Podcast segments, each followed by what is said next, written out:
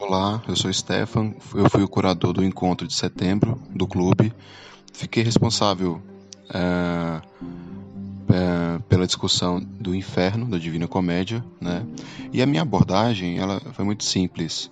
Eu acredito que a Divina Comédia ela é uma grande viagem pela história da humanidade, da psique humana, né? Então cabe a mim, enquanto curador, colocar a minha própria pitada de humanidade, a minha própria humanidade como leitor, nas informações que eu tive com a obra. Então, cabe a nós, ao lermos a Divina Comédia, ler a própria humanidade, ou seja, ler a nós mesmos ali no poema, né? E porque esse poema é, na verdade, uma grande viagem, uma grande aventura pela nossa própria cultura ocidental. Então é isso. Obrigado.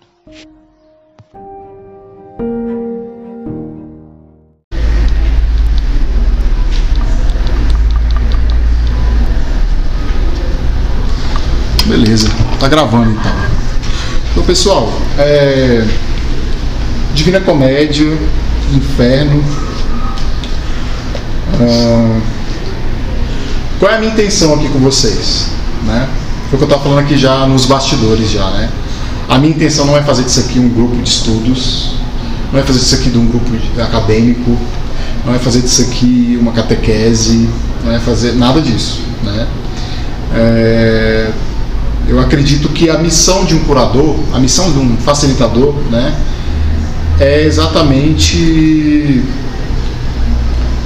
ter esse acesso a esse grande número de informações e tentar, né, levar a essas informações um pouco da humanidade que o próprio leitor tem e trazer informações mais humanidade para vocês, né? Então, eu acredito que a abordagem que eu vou ter aqui com vocês hoje, ela é uma abordagem como se fosse o quê? Como a Divina Comédia é uma viagem, é uma grande uma viagem, uma aventura, né? E é uma aventura pela história da humanidade e pela história da própria psique humana, né? Cabe a nós, então, ler a própria humanidade no poema do Dante, né? Então, essa viagem que nós vamos fazer aqui um pouquinho é uma viagem na nossa própria cultura ocidental, é uma viagem na nossa própria psique ocidental, né? Uma psique que tem raízes gregas, romanas, cristãs, né? De muito sangue derramado, né? Burguesa, revolucionária, liberal, capitalista, né? Então, essa é a viagem que eu quero aqui guiar um pouco vocês, né? Provocar vocês sobre essa humanidade que está aqui no poema, né? Não cabe a mim ficar aqui e tentar explicar a obra ou tentar palestrar sobre o Inferno aqui da Divina Comédia, nada disso. A minha intenção é um mote que eu sempre falo, que eu ando falando por aí. Ao invés de ficar lendo a obra, deixar a obra um pouco ler a gente, né? Então eu fiz esse exercício e eu quero fazer um pouco esse exercício com vocês. Trazer o que eu li de mim mesmo e dessa noção de humano na Divina Comédia, né? Pelo menos nessa parte do Inferno, por enquanto. Que foi a que eu li, né? Ainda não li o Purgatório nem o Paraíso, né? Então é isso. Então é uma viagem, né? uma grande viagem, uma grande aventura. E eu, como um guia, como se fosse um guia turístico, vou acompanhando vocês, assim como o Virgílio faz com Dante, né? Então eu vou acompanhando vocês e tentar provocar vocês com algumas coisas, né? Tentando tirar algumas lições que eu tirei para minha própria vida e que vocês talvez possam também tirar para vocês também, né? Então é isso. Essa é a minha abordagem, então. Eu não vou abordar todos os cantos, né? Porque eu acho que seria muito cansativo, né? Então eu vou abordar, assim, eu creio que uns 80% dos cantos. Eu não contei quantos, né? Alguns vão passar assim, sem a gente tocar no ponto, né? mas eu não vou ficar focado em enredo, não vou ficar focado em nomes de personagens, em nenhuma história específica, porque na própria leitura a gente acaba passando por cima, falando, não tem necessidade de ficar nisso aqui, né? No canto 1, pessoal, qual a primeira coisa que eu quero provocar em vocês, né?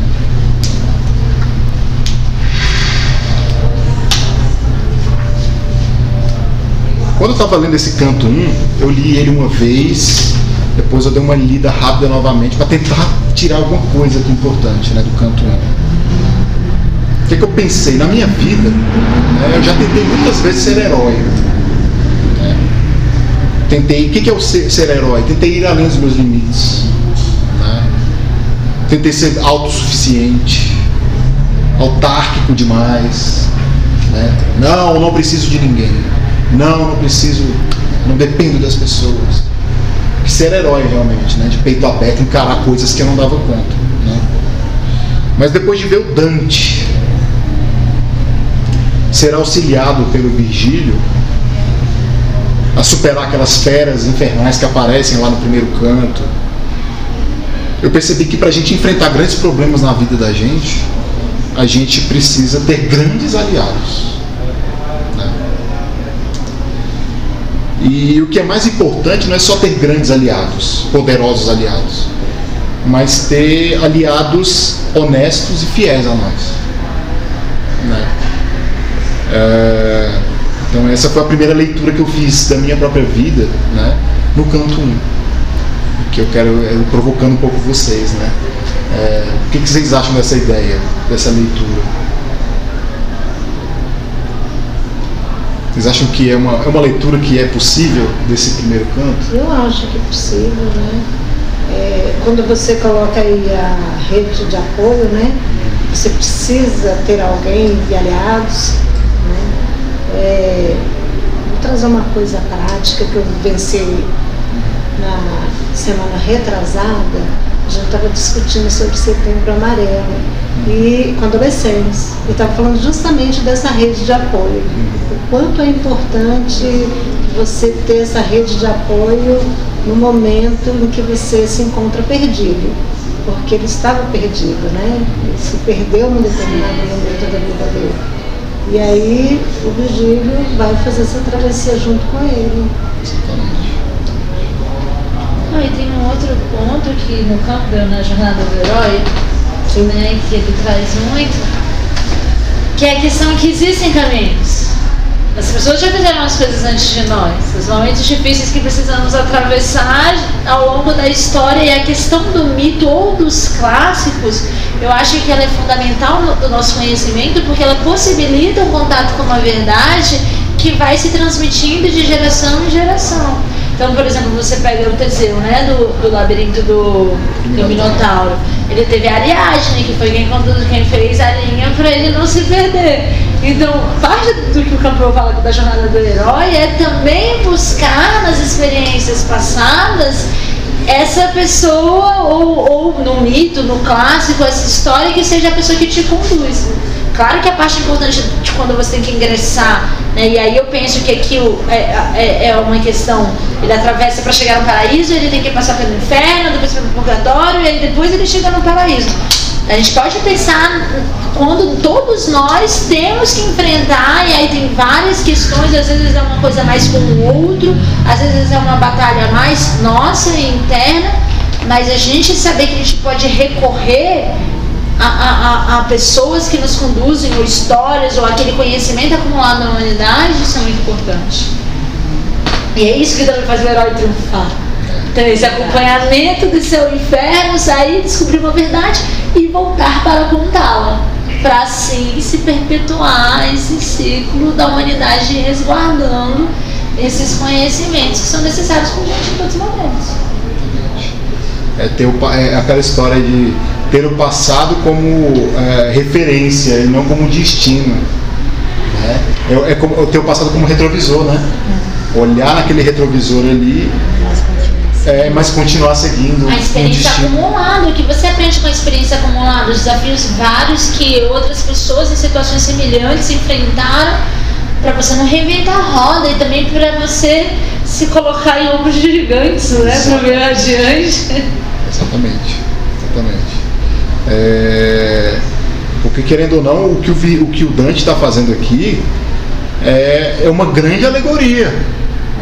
É uma grande alegoria, uma linguagem específica, uma narrativa específica para dizer o humano dele. O que ele viu de gente gulosa, luxuriosa, herética, né? É isso, né? É como eu vou manifestar a minha própria humanidade para a minha própria humanidade, por exemplo, para aqueles que circulam à minha volta. Cada um tem o seu jeito.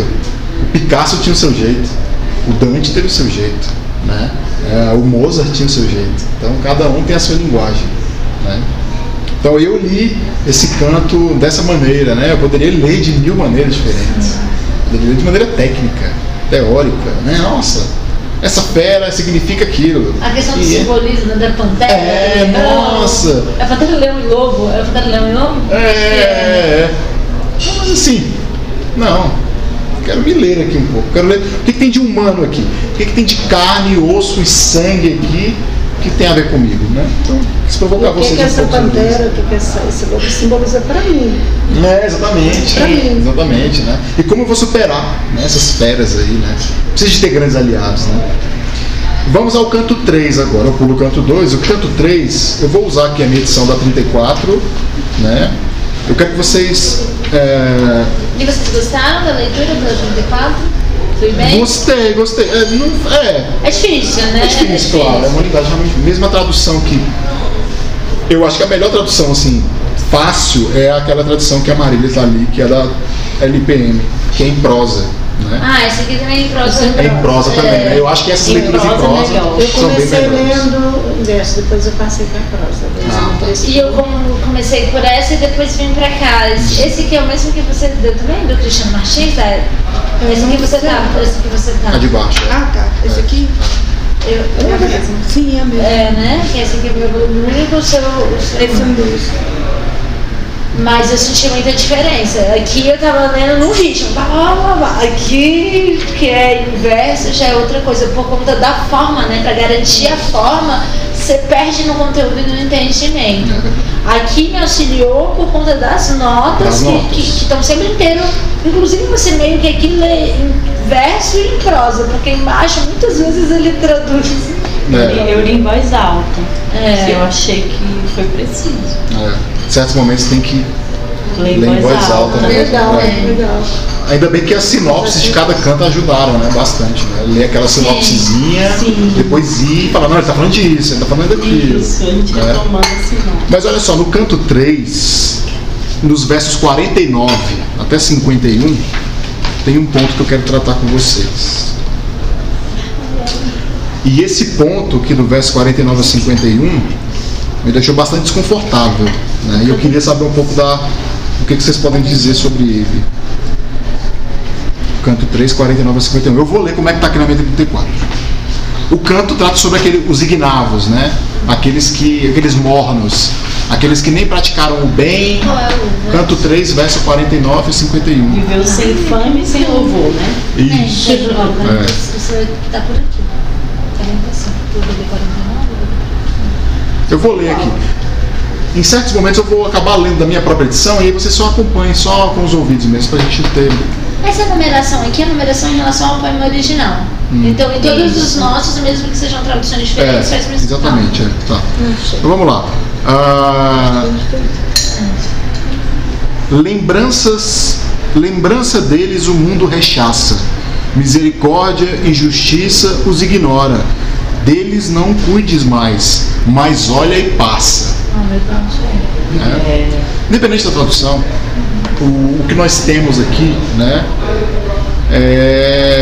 Eu gostaria de saber de vocês o que vocês acham desses versos aqui, de maneira livre. Eu gostaria de saber a opinião de vocês. Eu tenho que lembrar aqui do que são pessoas que não fazem diferença, né? Elas passam pela vida e não deixam nada. Eu também acho isso muito estranho, porque as pessoas que ele deixa fora do inferno e antes do limbo, né? Que foram rejeitadas tanto por Deus quanto por... Isso, essa parte me marcou muito, porque, assim, eu vejo muita gente vivendo assim. Tem uma passagem da Bíblia que eu não sei qual é que fala que você não seja morno, né? Uhum. É tipo isso, né? É. São os mornos. Mas é, ou seja, frio, que aí no caso, ou quente, né? É isso mesmo. Porque nem Deus nem o diabo quer. Uhum. Nem Deus nem o diabo quer. As almas que vivem nesse amargor vivem sem fama e sem louvor. Elas não fazem nada de bom nem nada de ruim, mas elas também não marcam. Ninguém sente falta delas. Ninguém quer. Ao mesmo tempo a gente se pergunta, será que é uma vida, mesmo a vida em segredo, né? Não é uma vida, né? Exatamente. Será que a vida interior interna da pessoa, ela não demonstra, mas ela está ali pulsando, né? Ou está adormecida, de repente, não sei, porque é excluído. É, porque querendo ou não, se a gente parar para pensar numericamente, a gente está falando aqui da grande parcela da humanidade. É. Aí então quer dizer que grande parcela da humanidade estaria aqui. Não faz nada de bom nem nada de ruim. É, não marca nada para a eternidade, mas também ao mesmo tempo também não chega a atrapalhar a humanidade na sua organicidade, na sua vida, né? É, mas o que eu queria chamar a atenção, e você já falou, é que são aqueles que, né, são aqueles que não são percebidos, né? É a noção de invisibilidade, né, gente? Sim. Estamos tratando aqui de pessoas invisíveis. E quantos invisíveis não existem na sociedade? Exatamente, né? E é esse que é o ponto que eu quero, assim, chamar a atenção, né? Essa é a minha leitura, pessoal, né? Uhum. Me incomodou. O que a história da humanidade já me invisibilizou ao longo da sua história? Aqui, nesse poema, nós temos algumas pessoas invisíveis. Por exemplo, as mulheres. Qual a referência para invisibilidade? Né? A partir de onde você, né? De que valor você considera que aquele é invisível? Está sabendo para mim? Não, estou perguntando. Ah, sim, é verdade, exatamente. Qual é o critério para ser importante? Tudo indica que, de acordo com Dante, com a cultura vigente nossa ocidental, é o quê? O que importa é marcar a história da humanidade sendo um homem, sendo um branco, sendo europeu, sendo colonizador, né? Que são as noções de machismo, daqueles que têm dinheiro, dos brancos, dos europeus. Porque a nossa história ocidental foi marcada por isso, de domínios, tanto pela Grécia, como por Roma, como pela Idade Média, como mercantilismo, navegações, capitalismo. É, Europa, Estados Unidos, é aquela exploração, né? Exploração da mulher, exploração de homem, de corpos negros, né? Exploração de comunidades, né? Indígenas e primitivas de outros lugares, né? Então esse é o meu questionamento, né? Aqui nós estamos falando dos invisíveis. Esses caras aqui são os invisíveis do ponto de vista ou seja, a história do ponto de vista do vencedor. Exatamente. Né? Quem é que escreve a história? Exatamente. Não, e sobre essa questão que você estava falando das mulheres, além da Beatriz, né? Que essa... Mas você sabe, eu acho que os invisíveis não são só as pessoas que marcam a história, são as pessoas que deixam de marcar a vida de outras pessoas.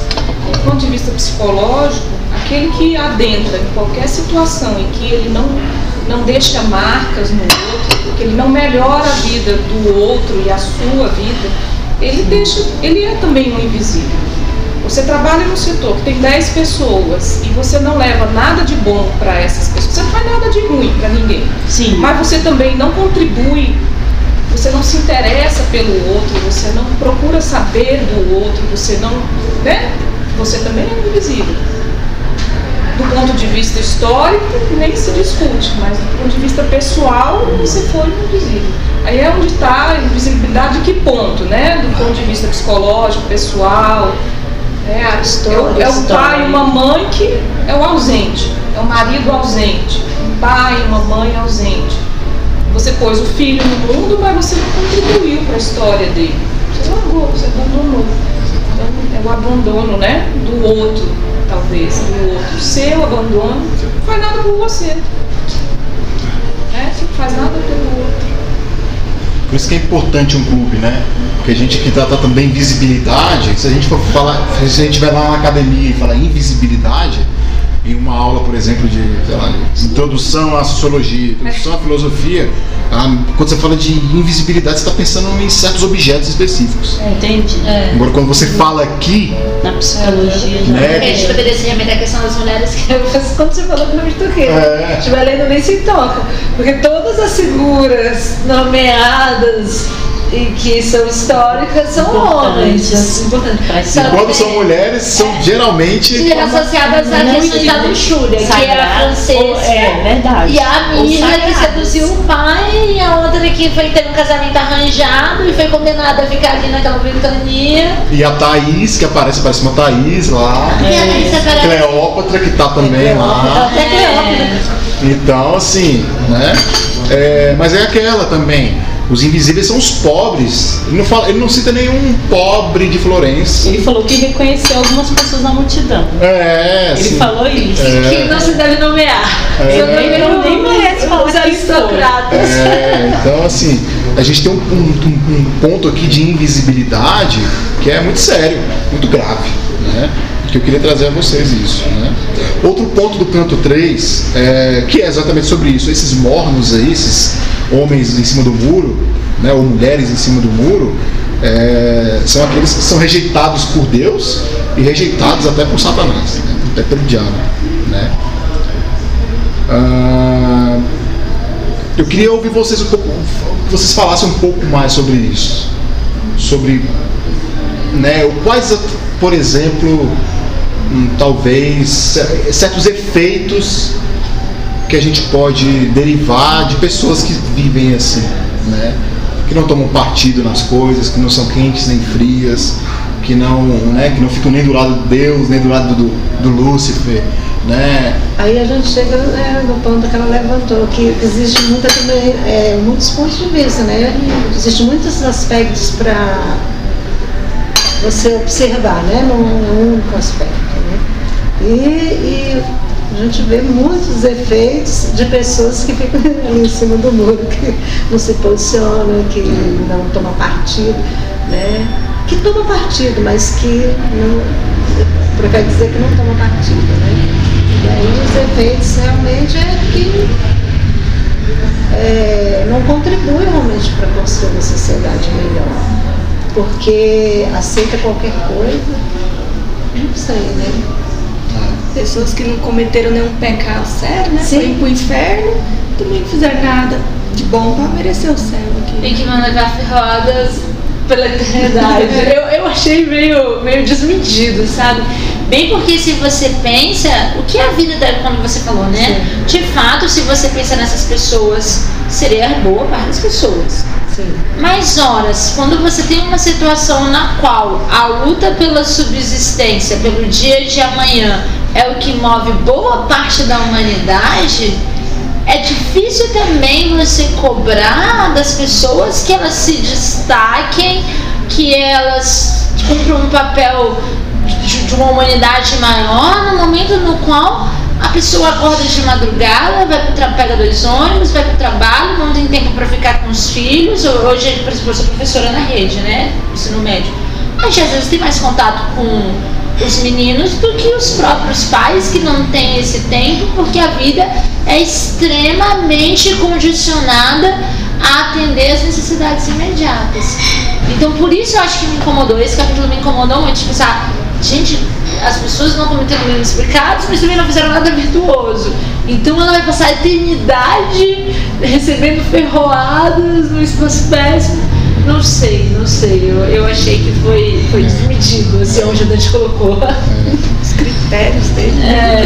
Foi meio cruel. Quando eu estava pensando sobre isso aqui, eu provoquei vocês, eu pensei algumas coisas. Eu pensei o seguinte: eu acredito que gente que não tem lado, gente que não toma partido das coisas, né, nem frio, nem quente, eu acho que elas não podem. O que elas não podem, essas pessoas? Reclamar do que os outros determinam ou influenciam. Já que você não participou, você não tem do que reclamar, né? Do que determinaram ou do que influenciaram lá, né? Outra coisa, não tem a chance de se arrepender e de corrigir as próprias rotas da vida e da humanidade e da sociedade que vive. Essas pessoas mornas não podem. E nem pode crescer. Elas não têm a chance de se arrepender. É. Porque quando você toma lado e você vê que esse lado ele não vale a pena, você tem a chance de se arrepender e corrigir a sua própria rota. A experiência corrige. Exatamente. Né? Isso traz um aprendizado que no momento que você abdica de tomar uma conduta que possa te levar para lá ou para lá, você também abdica da experiência que você poderia ter em relação a isso. Exatamente. E outra coisa é que uma pessoa que não toma lado, não toma partido e fica aí em cima do muro, ela não visa o aprendizado e ela não visa se aperfeiçoar. Porque se você não sabe se aquele lado está certo ou errado, você não tem perspectiva de aprendizado. Você não vê a caminhada em um certo aspecto. Por exemplo, um sujeito que tem que não decide se vai se casar ou ficar solteiro, ele não vai ter a chance de se arrepender, ele não vai ter a chance de corrigir a sua própria rota, ele não pode reclamar de influências, ele não tem uma noção de aprendizado da vida, de experimentar uma coisa nova e nem de se aperfeiçoar. Porque a vida é movida pela inércia, né? Você só permanece na inércia, né? Isso aqui é muito triste, né? É muito triste. É muito triste. Então, essas provocações assim, que eu queria fazer a vocês, né? Então, não pode reclamar do que vão determinar pra você. Você não tem a chance de se arrepender, nem de corrigir sua rota. Aceita. É, e você também tem uma noção de que na vida não tem o que aprender mais. Como se você fosse um animal que já tem todas as suas qualidades e capacidades ali determinadas desde sempre. Só que o processo não é consciente, é o que eu estava falando. As consequências são assim, mas o processo anterior não é consciente. É. A pessoa se dá conta disso. Né? É, exatamente. E agora tem uma questão prática. Se fosse consciente, ela já estaria tomando partido. Eu vou fazer isso. Vou fazer isso, vou escolher isso. Mas normalmente quem não toma partido é quem mais reclama depois do resultado. É. Porque acho que, como eu não me posicionei a favor nem contra, então eu tenho todo o direito. Se deu errado, então, aí vou acusar o outro que tomou partido. Exatamente. Então vamos lá, gente. Vamos lá, tá ficando bom. Canto 4 agora. No canto 4 tem um trecho muito bonito. Um canto legal. Né, que é um dos cantos mais bonitos, né, da Divina Comédia. Mas eu quero que vocês... peguem aí os versos 82 até o 93, que é exatamente quando aparecem aí aquelas quatro grandes sombras, né, de quatro grandes artistas da humanidade, né? Esses quatro poetas aí, né? Um deles, na verdade, eu queria que vocês falassem um pouco, né? Porque eu me senti muito feliz ao ler esses versos aqui, né? Inclusive esses aqui, né? Olha o que vem à frente, qual decano dos outros três, segurando uma espada. O decano é Homero, o mais antigo de todos, né? Eu me senti muito feliz ao ler isso daqui, né? Mas eu queria saber de vocês qual a sensação que vocês tiveram ao ler esse trecho daqui. Depois vocês falarem, eu vou falar um pouco do que eu achei sobre isso aqui, para não poluir um pouco o que vocês podem dizer. Ele fala, olha o que vem à frente, qual decano dos outros três, segurando uma espada. Ele é Homero, poeta soberano, o satírico Horácio vem junto. O terceiro é Ovídio e o último Lucano. Desde que cada um deles detém os mesmos dotes com os quais fui saudado, recebo sua honraria como convém. Eu queria que alguém, ou se ninguém também quiser falar, também pode, né? Eu me senti muito feliz ao ler isso aqui, por um detalhe muito pequeno. Não, o que eu gostei é que o Dante resolveu o problema de onde colocar Homero, aonde botar Virgílio. Porque imagina, ele não poderia botar no paraíso porque eles não eram batizados. Né? Então ele tinha um grande problema para resolver. E ele também não queria botar no inferno. Imagina, como é que ele ia botar os grandes ídolos, os grandes poetas, os grandes pensadores? Então ele cria um outro espaço, né? Não existia, acho que na Idade Média até então, essa figura do limbo. O limbo, acho que... Eu acho que não. Então ele cria a figura do limbo para pegar Homero, que é a grande referência, para pegar Virgílio. E ele veio sorrindo, não é isso? Entendi bem, né? Eles chegam felizes. Eles chegam felizes, recepcionando felizes. Eu falei, nossa... Já imaginou? Já imaginava isso, né? Seus grandes ídolos te recebendo maravilhosamente bem. Ó, você é mais um. Né? É. Nossa. Para quem é professor, por exemplo. Você, tudo bem, vamos fazer aqui pensar aqui, né, de maneira metafórica, né, de maneira hipotética. Imaginou, eu sou também, eu estou me formando como professor agora, e você que é professor, chegar lá, por exemplo, no nosso paraíso, e dar de cara com Paulo Freire, e dar de cara com, né, com esses grandes nomes, com Anísio Teixeira, e eles falando, ó... Seja bem-vindo, você é mais um dos nossos, né? É. Olha, tome aqui, né? Essa espada vai ligar. Né? Então, assim, é um negócio lindo, né? Ou qualquer um. Mas não, quem é que, por exemplo, quem é jurista, por exemplo, quem estuda direito, é um operador do direito, é um juiz, ó. Aí vê por exemplo, lá um grande jurista, né? Sei lá, um Miguel Reale, seja lá qual for, né? Ou para quem é um cara político chega lá, um político de esquerda, por exemplo, chega lá e vê o Marx, né? Vê o Lenin, né? E eles te recepcionando, falando, olha, você chegou aqui, grande camarada, né? Você vai ficar assim. Mas eu queria trazer uma interpretação que eu tenho, gente, que está no detalhe, Eu geralmente, quando estou lendo esses poemas assim, pensem na imagem de uma toalha molhada. Você molha aquela toalha ali e vai torcer depois a toalha, né? Eu geralmente faço isso com o poema. Eu pego ali e trato ele como uma toalha molhada e fico torcendo ele até ele sair, algo que eu possa realmente fazer valer a pena ler, continuar lendo, né? As quatro sombras aparecem e aí a mais antiga delas é Homero, vem com um símbolo na mão, né? Uma espada, né? Espada corta. Né? Exatamente. Qual é a minha leitura? Por isso que eu fui feliz com a leitura desses versos, né? Pra mim, isso aqui, gente, é a resistência da arte. É a resistência da poesia, né? Ou seja, a luta, ou seja, o Homero e aqueles poetas são como a vanguarda da poesia, a vanguarda da arte. Legal. Né? E eles, na escuridão... Eles são, porque vocês se lembrem que aqui nesse canto aparece a figura do clarão. Eu olhei e vi um clarão, e vi um jardim, e vi um grande palácio todo murado, no qual estavam lá Platão, Aristóteles, Sócrates e todos os grandes poetas, né? E aí aparece essa vanguarda, uma espada, né? Então eu leio um pouco como essa resistência da arte, da poesia na escuridão, esse clarão na escuridão, né? E esse clarão na escuridão não é somente a arte, porque a arte, se a gente pegar a mitologia e etc, e a raiz dos nomes e tudo, a arte está remetida à memória. A arte é memória, né?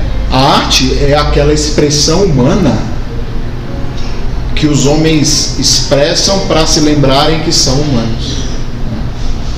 Eu me expresso artisticamente para me lembrar que eu sou humano e que eu não sou um imortal. Eu quero deixar algo que lembre, né, para mim o que eu sou, né? Então, além dessa luz da arte na escuridão, é também contra o esquecimento. É também o conhecimento. É. A luz do conhecimento. A luz do conhecimento, a luz da verdade, da iluminação. De você conhecer as coisas. E de uma outra forma, né?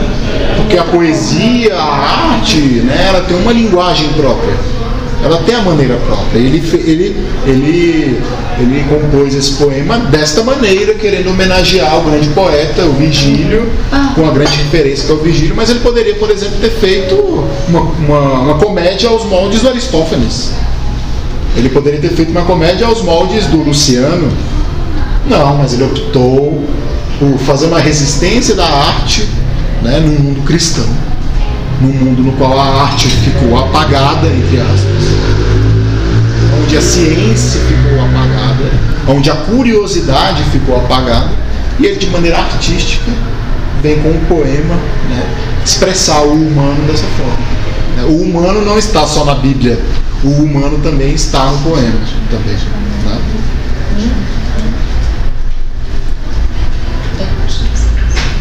Vamos para o canto 5 agora.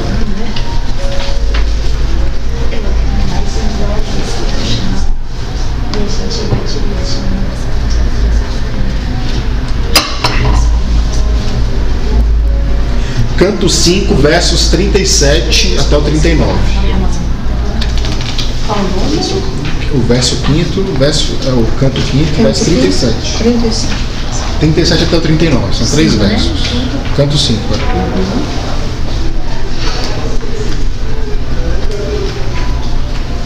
Eu vou me sentar nessa cadeirinha aqui do lado, porque ela é tão baixa esse sofá. Acho que ele é baixinho. Eu sou muito alto, e aí eu fico meio afundado. Pessoas altas. Ah, esse também, que me tocou muito, da Francesca e do Paolo. Vamos lá. Esse é do Paolo? É, da Francesca e do Paolo, né? Eu sempre... Nossa, sim. Nossa, mas o que eu quero tocar aqui... Imagina aí, né? Vamos lá no verso 37 até o 39. Eu quero ver o que vocês acham disso aqui. O que ele diz lá no verso 37?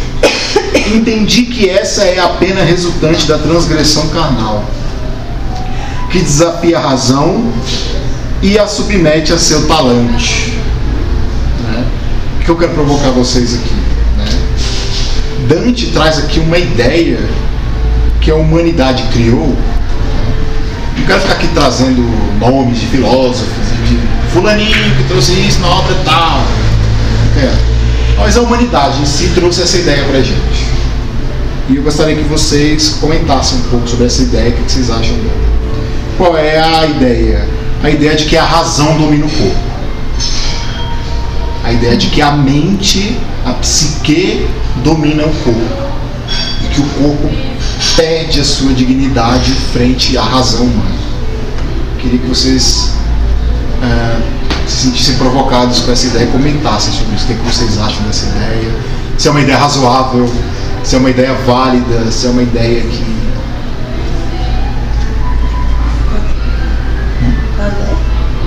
A ideia de que a razão domina o corpo. Os desejos são algo menor, né? Sim, a razão é... Deveria ser. Aí ele divide, né? A razão e o corpo. Não. E se você se entregar ao prazer, alguma coisa assim, você está agindo contra a razão. Que é mais ou menos a ideia da obra de fundo, não é essa, gente?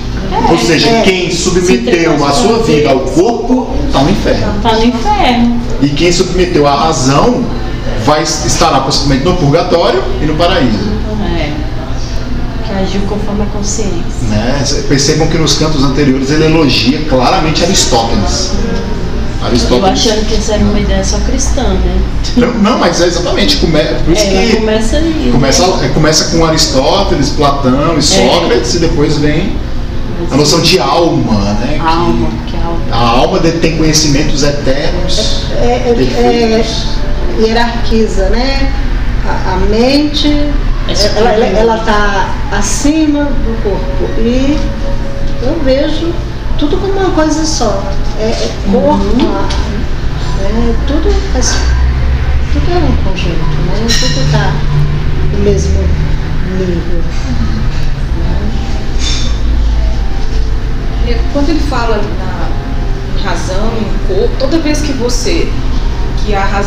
a irracionalidade ela é transgredida, irracionalidade, mas assim, todas as vezes que a bestialidade ela domina, tanto faz ser na parte sexual, tanto faz ser na parte da violência, na parte do que você come muito, na parte do que você não sabe o que faz, você deixou o corpo se conduzir na irracionalidade, perdeu a sua razão,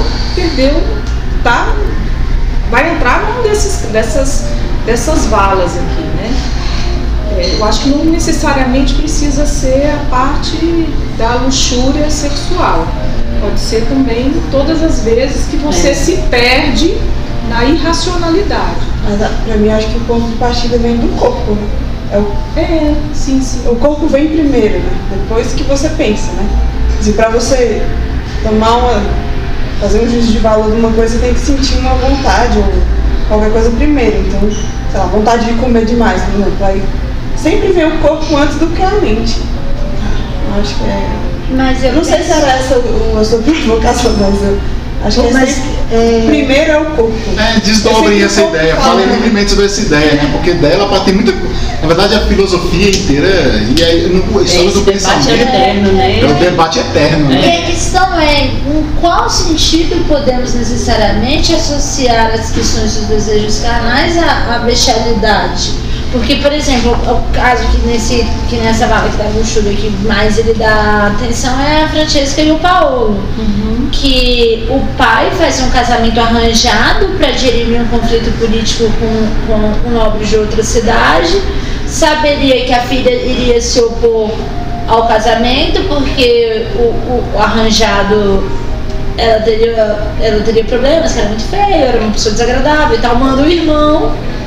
Então ela se casa de forma arranjada e quando ela vai no convívio ela se apaixona pelo outro. Numa época que era muito difícil para uma mulher que teve um casamento nessas condições, ela teria que abdicar em nome de uma pretensa razão a qualquer possibilidade de ter ali algum ponto mínimo de felicidade na vida dela, que era estar com o homem que ela amava, que ela gostava, que era Paulo. Então eu acho muito difícil porque nós somos seres completos. Nós não somos uma coisa dissociada, de um lado a razão, do outro lado o impulso carnal, o impulso, o desejo. Nós temos essas coisas juntas. Quando você desbalanceia, seja para um lado, seja para o outro, você vai ter problemas. Então eu acho que vem uma coisa aí realmente muito católica, da culpa cristã, do corpo. Ou seja, ela teria que ficar infeliz e nunca buscar satisfação. É claro que a gente vai ver no contexto da época, mas na minha opinião ela foi sincera com seus sentimentos. É. Ela não traiu os seus sentimentos, né? Porque ela amava o cara. Era o cara que ela desejava, não era o outro. E é interessante que o próprio Dante, no final desse canto, no começo do outro canto, ele está extremamente... Ele desmaia. Ele desmaia, né? Claro, ele né? Ele pegou o amor e colocou no inferno. Nossa, ele tem que desmaiar. E a passagem, essa passagem é muito comum, que ela fala triste, ela lembrar dos tempos da aventura na desventura. Quer dizer, aqui é dos tempos felizes na infelicidade, alguma coisa assim. Gente, eu li e dói, né? Realmente atinge, realmente atinge. Pois é, e outra coisa sobre essa... Vamos ser felizes juntos, né? E outra coisa sobre essa bestialidade, que é claro, aqui no contexto, ela está muito ligada ao corpo. Então, entregar-se aos desejos carnais é viver uma vida bestial. Mas o que o século XX, por exemplo, coloca pra gente é que a capacidade do homem de pensar uma sociedade, de raciocinar, criou situações bestiais irreparáveis. Né? Vejam o nazismo, o que foi o nazismo? Isso foi uma grande elaboração teórica, literária, em certo ponto, artística, estética, né? Industrial, filosófica, é todo um pensamento racional. Não, nós queremos a pureza. Queremos a pureza. Isso não foi um impulso do Hitler que falou, não, em 33 ele falou, não, nós vamos aqui declarar a guerra mundial agora, um impulso, não. Em 33 ele sobe ao poder, a massa começa a vir com ele, ele pede, ele tem os grandes capitalistas também, tem os intelectuais ali dentro do grupo dele, tem os poetas, tem os filósofos, ele vai reunindo esse pessoal todo, cria um movimento e pá! E aí pensa que não, o regime já está colocado. E aí a Segunda Guerra Mundial só em 1939. 6 anos de preparação. Então não foi algo instintivo, não foi algo carnal. É claro que o ódio dele foi algo que ele pegou um ódio, né, um problema histórico de ódio dele, e foi racionalizando, e foi poetizando. Encontrando eco dentro da sociedade. Na sombra, foi, né, no lado sombrio das pessoas, foi envolvendo naquilo que as pessoas tinham de preconceitos, de divisão distorcida de mundo, dos próprios recalques, porque o corpo, se você não der atenção para ele, vai para o recalque também, o que você não lida vai para o recalque, e aí, né, você começa a maquinar a maldade. o que o Hitler quer é transformar o inferno do paraíso, o inferno alemão no paraíso. E qual é o recurso? Ele tem a razão. E aí ele utiliza racionalmente das paixões para mover a massa. Tanto é que a propaganda nazista foi totalmente efetiva. Ela foi pensada, toda elaborada para poder chegar às pessoas. Para mover os sentimentos. Para mover os sentimentos, para as pessoas. Comprar a ideia da nação, da pureza, né? Quem então, são os nossos inimigos, né? Aí começaram a construir um monte de inimigos. Quem são os nossos inimigos? Quem são, né? Nossa, como é recente. Ideia de aniquilação. O Brasil hoje. É. Quem são, né? Na verdade, os nossos inimigos são o atual. É. Então vejam aí, gente. Aí você vê no outro inimigo, né? Você... Então, exatamente. Então vejam aí que a gente, de 2, 3 versos, olha que é onde a gente chega, né? É. Então, de uma ideia que a humanidade cria, separar razão e corpo, razão e sentimento. Essa cisão, né? Essa cisão, né? Categórica, né? Hierárquica, de que a mente subordina o corpo, é uma ideia, ao meu ver, né? Muito problemática e perigosa. Perigosa, né? Então é isso. Vamos agora para outro canto, né? Para o canto 7º. Verso 58. Até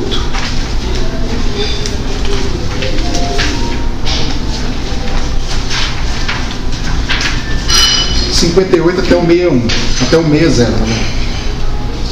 Há 3 versos. Vou ler. 58 a 60. Do canto 7. Esse aqui é aquele canto lá dos avaros e dos pródigos, né?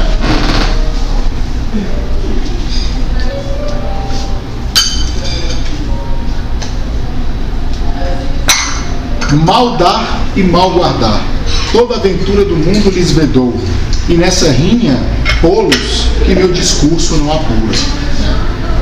Esse é o canto, o círculo do inferno daqueles que mal sabem dar e mal sabem guardar, né? Os pródigos, no primeiro parte, e os avarentos que mal sabem guardar, né? Foi qual? 58 até o 60, são esses 3 versos, né? O meu também é diferente. Melhor. Deus criou a fortuna. A ideia era a fortuna. Para que a riqueza fosse bem administrada para a humanidade. Ou seja, o que é a roda da fortuna? O que eles pensavam? Que era uma roda, e essa roda da sorte, da fortuna, ela ia rodando, e aí em um certo momento da humanidade, uns estariam em cima da roda, usufruindo do bom e do melhor, e outros embaixo. E aí essa roda, quem estava embaixo ia ficar em cima, e assim por diante, né? Mas aí Dante percebeu que não, olha só, ele percebe que no mundo que ele vive isso é um desigual. Tem homens muito ricos, muito ouro, que injustiçam os pobres, que tratam mal os pobres, tratam mal o povo, principalmente aqueles da igreja, aqueles do poder político, né? Mas aí eu quero saber de vocês, indo além, aí a gente tem que, aí é a nossa capacidade de leitura, indo além da riqueza.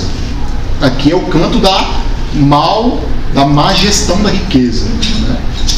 Indo além da riqueza, o que vocês não sabem usufruir? Essa é a provocação que eu faço para vocês. Eu posso começar? É uma boa. Eu vou falar da minha leitura, para mim, né? Eu, por exemplo, na minha vida pessoal, eu não usufruo, por exemplo, da companhia da minha família, né, neném? Da minha mãe. Raramente eu vou na casa da minha mãe, né? E o meu irmão tem um relacionamento péssimo com o meu irmão. Péssimo, né? Péssimo. Então essa é a minha leitura, assim, eu sou um avaro na minha riqueza familiar, né? Queria saber de vocês agora, o que vocês não sabem usufruir, o que vocês têm e vocês não sabem usufruir. O silêncio também vale. Eu acho que o consumismo hoje em dia, a gente vive numa sociedade muito capitalista, muito voltada para os gastos, Às vezes a gente deixa de gastar o dinheiro com uma coisa importante para gastar com um monte de besteira supérfluas. São tantas ofertas, né? Tantas coisas, né? Que a gente não sabe decidir. Tantas tendências a comprar, compre aquilo, compre isso. Muito acessível, muito visual. Assim. É parcelado tantas vezes em juros. Né? A minha leitura seria o quanto daquilo que eu tenho eu não divido. É uma boa leitura também. Né? Porque tem tantos com tão pouco e eu com tanto. Então, qual é a parte? Qual é a parte que eu não sei administrar, que eu não consigo também oferecer? E o que seria isso? A avareza de você dividir também quanto do seu salário você oferece, por exemplo. Quanto do seu tempo você oferece? Do conhecimento. Quanto do seu conhecimento você oferece? Verdade. Né? Então é não dividir aquilo que você tem. Da sua riqueza. Exato. E seja ela de qualquer riqueza. Não, de conhecimento. Isso lembra uma coisa bíblica, né? Ela falou da bíblica. Dos tesouros, né? Acho que é a parábola dos tesouros. O que, que você fez com o seu tesouro, né? Você multiplicou o seu tesouro ou você enterrou o tesouro? Isso mesmo. Está falando de doar, né? De ampliar, de crescer, né? Porque não é só material, não é só dinheiro. Algumas pessoas, cada um dá o que tem. Algumas só podem oferecer dinheiro. Beleza. Mas outras podem oferecer amor, outras podem oferecer atenção, outras conhecimento. Então, quanto você oferece? O meu conflito atual, em relação a outra coisa, desde muito jovem, desde quando eu era ensino médio e tal, eu sempre fui muito envolvida com movimentos sociais, com militância, ativismo político e tal, do CWNB, então sempre muito voltada. E hoje eu já não estou no mesmo ritmo, aí uma assembleia da categoria e eu falo, nossa! Né, ou uma manifestação, que eu sempre fui aquela pessoa que organizava, né? Você acha que você foi um pouco pródigo com você mesmo? Durante muito tempo, de forma desmedida, o que me levou hoje para uma situação talvez um pouco oposta, que às vezes eu fico me sentindo mal de não estar participando, né? O que ainda me resolve um pouco a consciência em relação a isso é que eu sou professora de sociologia. Então eu consigo observar que no meu fazer cotidiano na sala de aula, em vários aspectos, eu sinto mais poder de transformação do que aquela doação que eu fazia em relação à militância mais organizada, da forma como eu atuava, partido, movimento, essas coisas. Mas às vezes eu fico consciente, assim, nossa, eu devia estar doando mais um pouquinho para as causas coletivas. É justamente isso, cada um oferece o que mas tem. Você tá naquela época, você tinha tempo, sim, você oferecia. Hoje você já não tem esse tempo nem essa disposição, mas você tem conhecimento, você oferece, né? Porque a gente passa diversas fases e você nem sempre você oferece a mesma coisa. Você passa para uma outra. E tem que viver as fases. Né?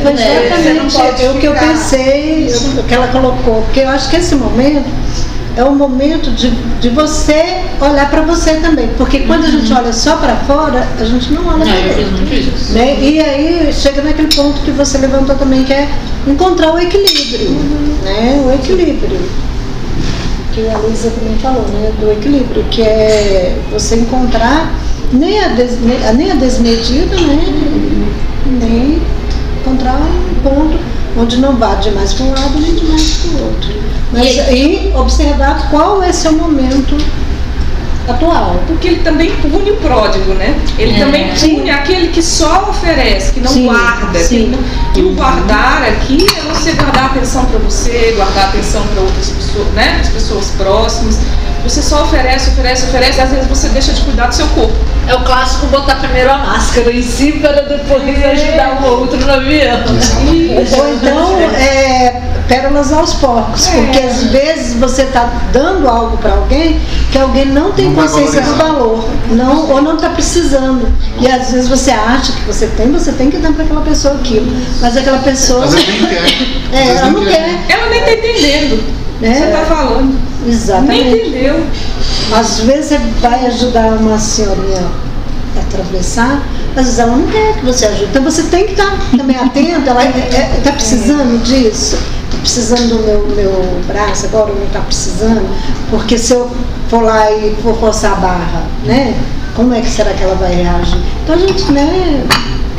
Essa atenção, ela chega na questão da observação, porque às vezes você oferece conhecimento, a pessoa precisa de comida. É, exatamente. Com certeza. Eu vejo isso todo dia. Eu vejo que meus alunos não precisam de um bom professor. Claro que precisam, mas o que eles realmente precisam é de uma família. É estrutura. Você pode tentar ser o melhor que você pode oferecer, mas o fato é que eles precisam de outras coisas que teriam de mim antes que você não tem como oferecer.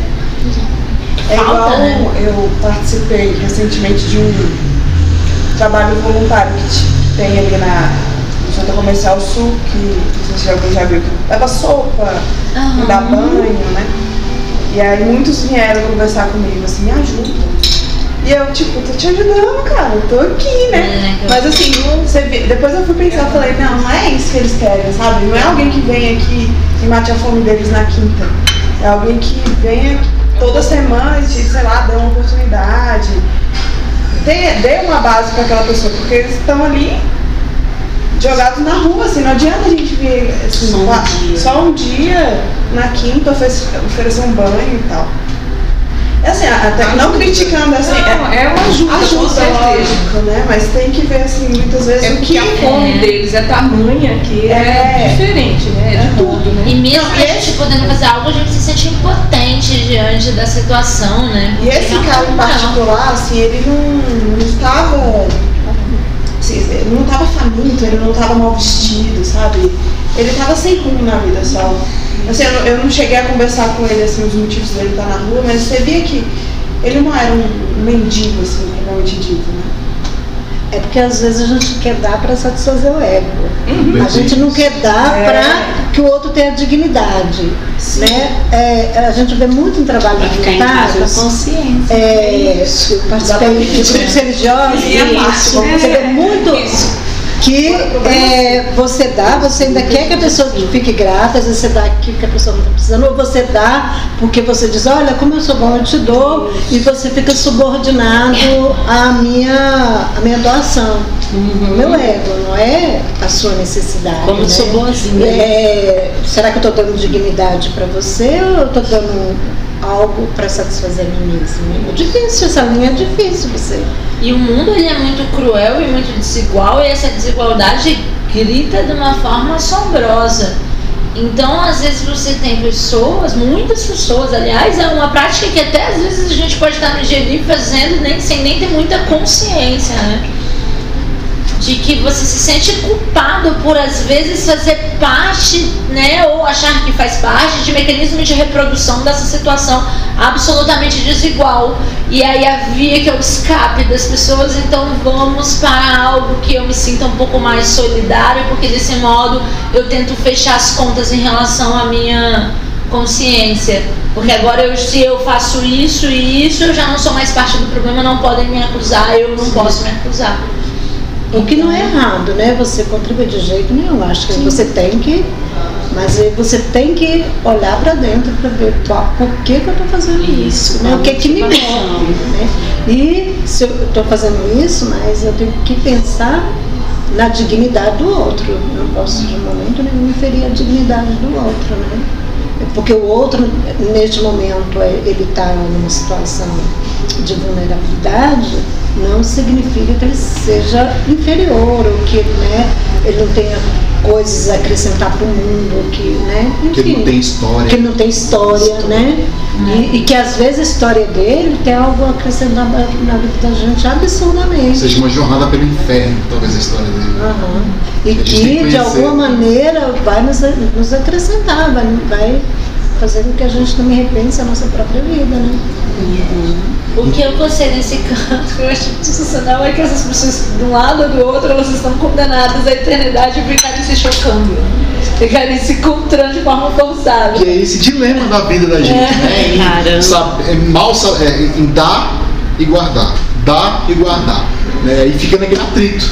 É impressionante, a gente fica assim. O Dante foi feliz nas analogias, no simbolismo que ele trouxe. É o que chama de clássico, né, gente? É um clássico.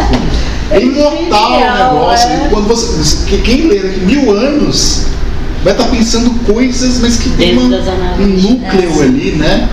O simbolismo é muito forte. Trata as questões do ser humano. Exatamente. Exatamente.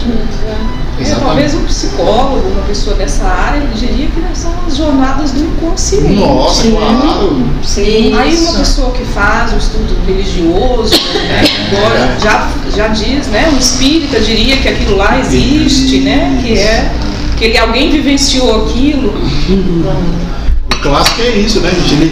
Ele traz uma gama de interpretações e ao mesmo tempo ele repele. Permite muitas leituras. Ele permite leituras, críticas. Podem estudar isso. E ao mesmo tempo repele. O próprio clássico faz isso. Ele chama a interpretação e ao mesmo tempo repele a interpretação. E vai se mantendo. E vão lendo, e vão lendo, e vai atraindo interpretações, críticas, leituras, ataques, e ao mesmo tempo vai repelindo. O Ítalo Calvino fala isso lá no Porquê dos Clássicos, né? Na introdução ele fala. Por isso o clássico ele faz isso, ele chama a atenção e ao mesmo tempo ele distrai. Chama a atenção e distrai. E para não distrair, vamos para o canto 11, que no canto 11 vai ter um ponto que a Luísa que tocou, né? Que, que eu toda hora estava aqui dando uma sugerida aqui sobre isso. No canto 11, gente, eu não vou tratar de nenhum verso agora especificamente. Né? No canto 11 nós temos um pit stop. Na viagem, um pit stop. O Virgílio está lá guiando o Dante no inferno e fala, não, veja só, vamos fazer aqui uma pausa. Né? Vamos aqui dar uma. Né? Vamos parar um pouco para olhar no que a gente fez. E vamos tentar projetar um pouco para frente o que a gente vai conhecer, né? Porque é um momento de parada de para tomar um fôlego, para tomar um ar, né? Para uns fumar um cigarro, para outros tomar um cafezinho, para outros conversar com um familiar, mas eles param naquele turbilhão de coisas que eles estão vendo. O Dante já desmaiou ali, o Dante acordou, né? Mas eles precisam tomar um ar, um pit stop, para reabrar um pouco, para o quê? Para se conectarem um pouco com eles mesmos, para entenderem o que acabou de passar, que foi difícil, eles acabaram de estar no inferno, e para projetar um pouco do que está por vir, né? Isso é uma pergunta que eu quero fazer a vocês. Vocês costumam dar um pit stop na vida de vocês? Ou vocês já fizeram isso em algum momento? Porque eu particularmente demorei a dar uma pegar leve comigo mesmo. Eu fiz, mas foi por obrigação. Só quando as circunstâncias... Eu nunca quis parar. Elas te impelem de uma forma que não é mais possível não refletir. Mas sim. Conta o seu caso, então. Meu caso foi pela questão de saúde, né? Aí veio a doença e me deu uma parada, porque eu não parava, eu trabalhava muito. E aí, quando você trabalha demais, você não tem tempo para ficar pensando e refletindo, né? E aí, até saber o que você tem que pegar mais leve, ou até mudar um pouco de caminho. Eu quis fazer isso com o nosso clube, por exemplo. Eu parei um pouco, eu fui viajar com a Thaís e tudo. Tem um clube antes da viagem e tem um clube completamente diferente depois da viagem. Verdade. Eu realmente fiz esse pit stop com o clube, fui estudar, fui ler, fui interagir com outros grupos. E falei, não, cara, eu preciso reavaliar esse clube, eu preciso dar uma outra característica para ele, para projetar um futuro um pouco mais diferente, com mais qualidade, com mais humanidade, né? Porque tava ficando assim. O clube estava com poucas pessoas participando, então eu precisei dar um pit stop no clube para estudar um pouco mais, rever o que eu estava fazendo e para dar um novo fôlego para continuar com a nossa viagem, né? Porque para trás nem para pegar impulso, né? Para trás nem para pegar impulso. Mas eu tive que fazer, além da claro, do clube, eu tive que fazer essa vida pessoal também. Eu e a Thaís, nós somos divorciados do papel, nós somos divorciados e estamos juntos de novo. O pit stop talvez da nossa vida foi um divórcio. E foram desvios de rota, né? Ela está tudo envergonhada. Como é que você vai falar disso? Como eu vou agora andar na Medina?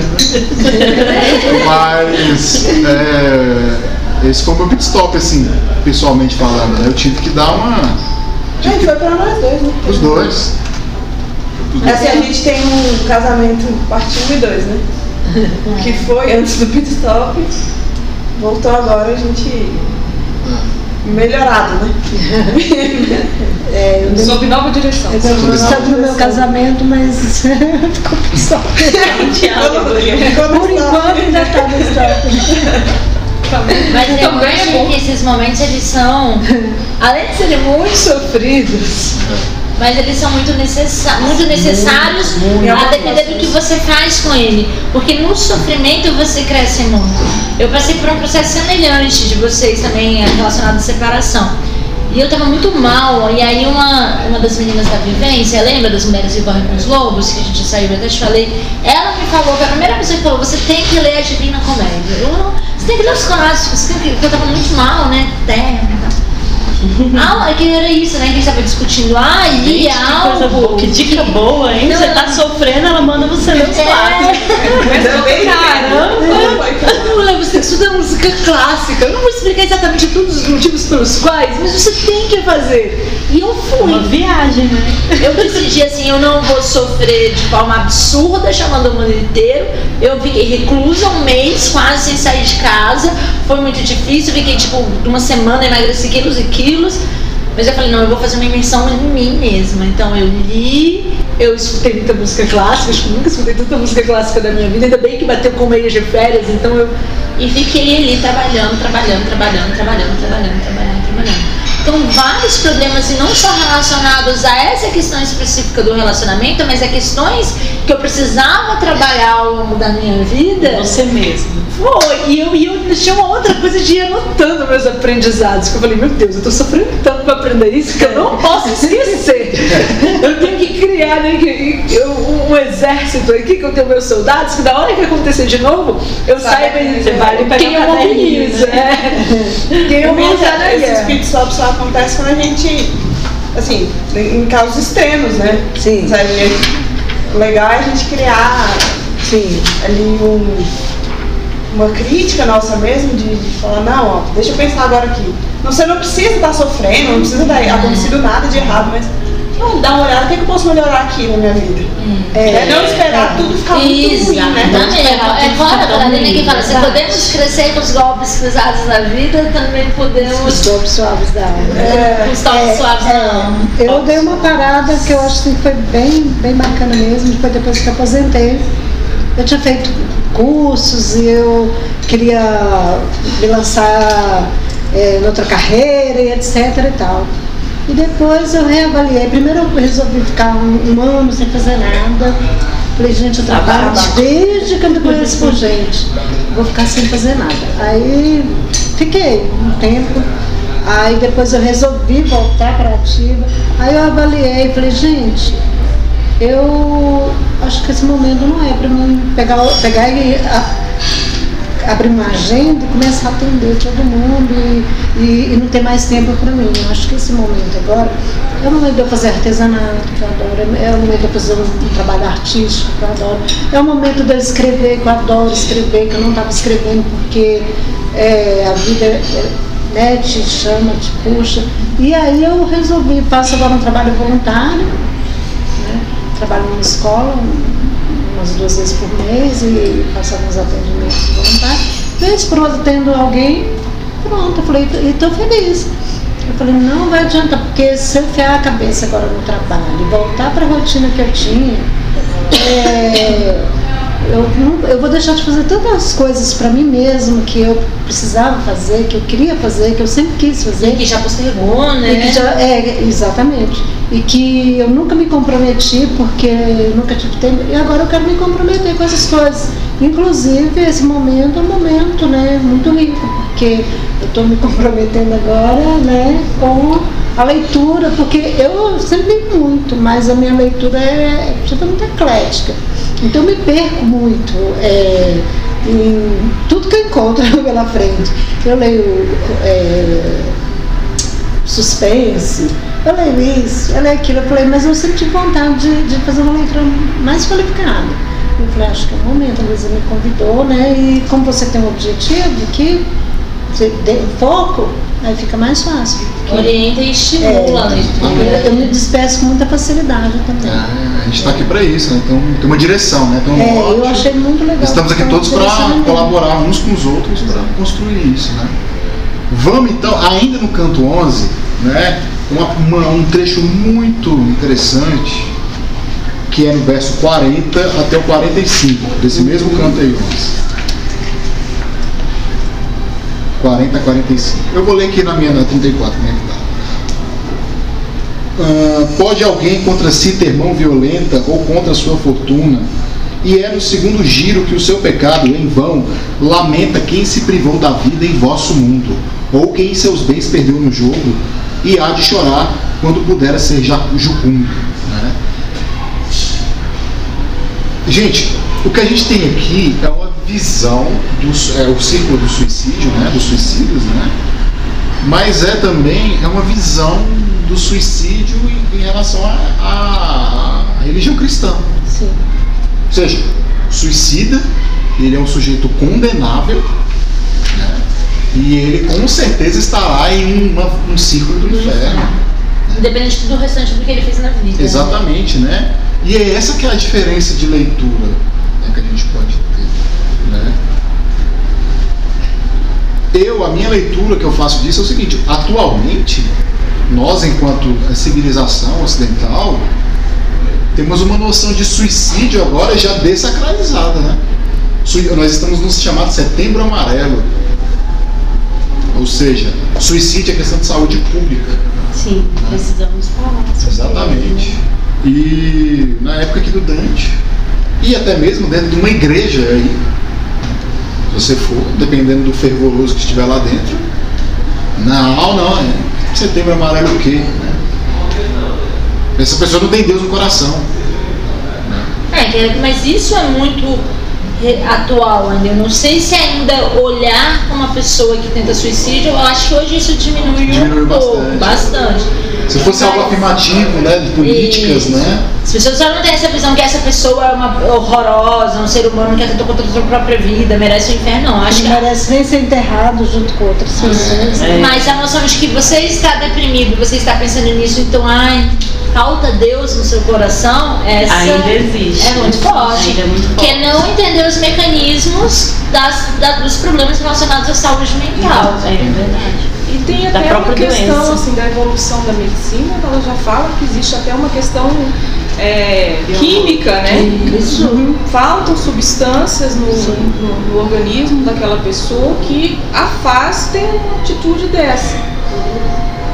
Porque não tem, ela já não produz mais o hormônio da felicidade, ela não produz, né? Então é uma alteração até química. Então você tem vários fatores para serem observados. O ser humano é complexo, né?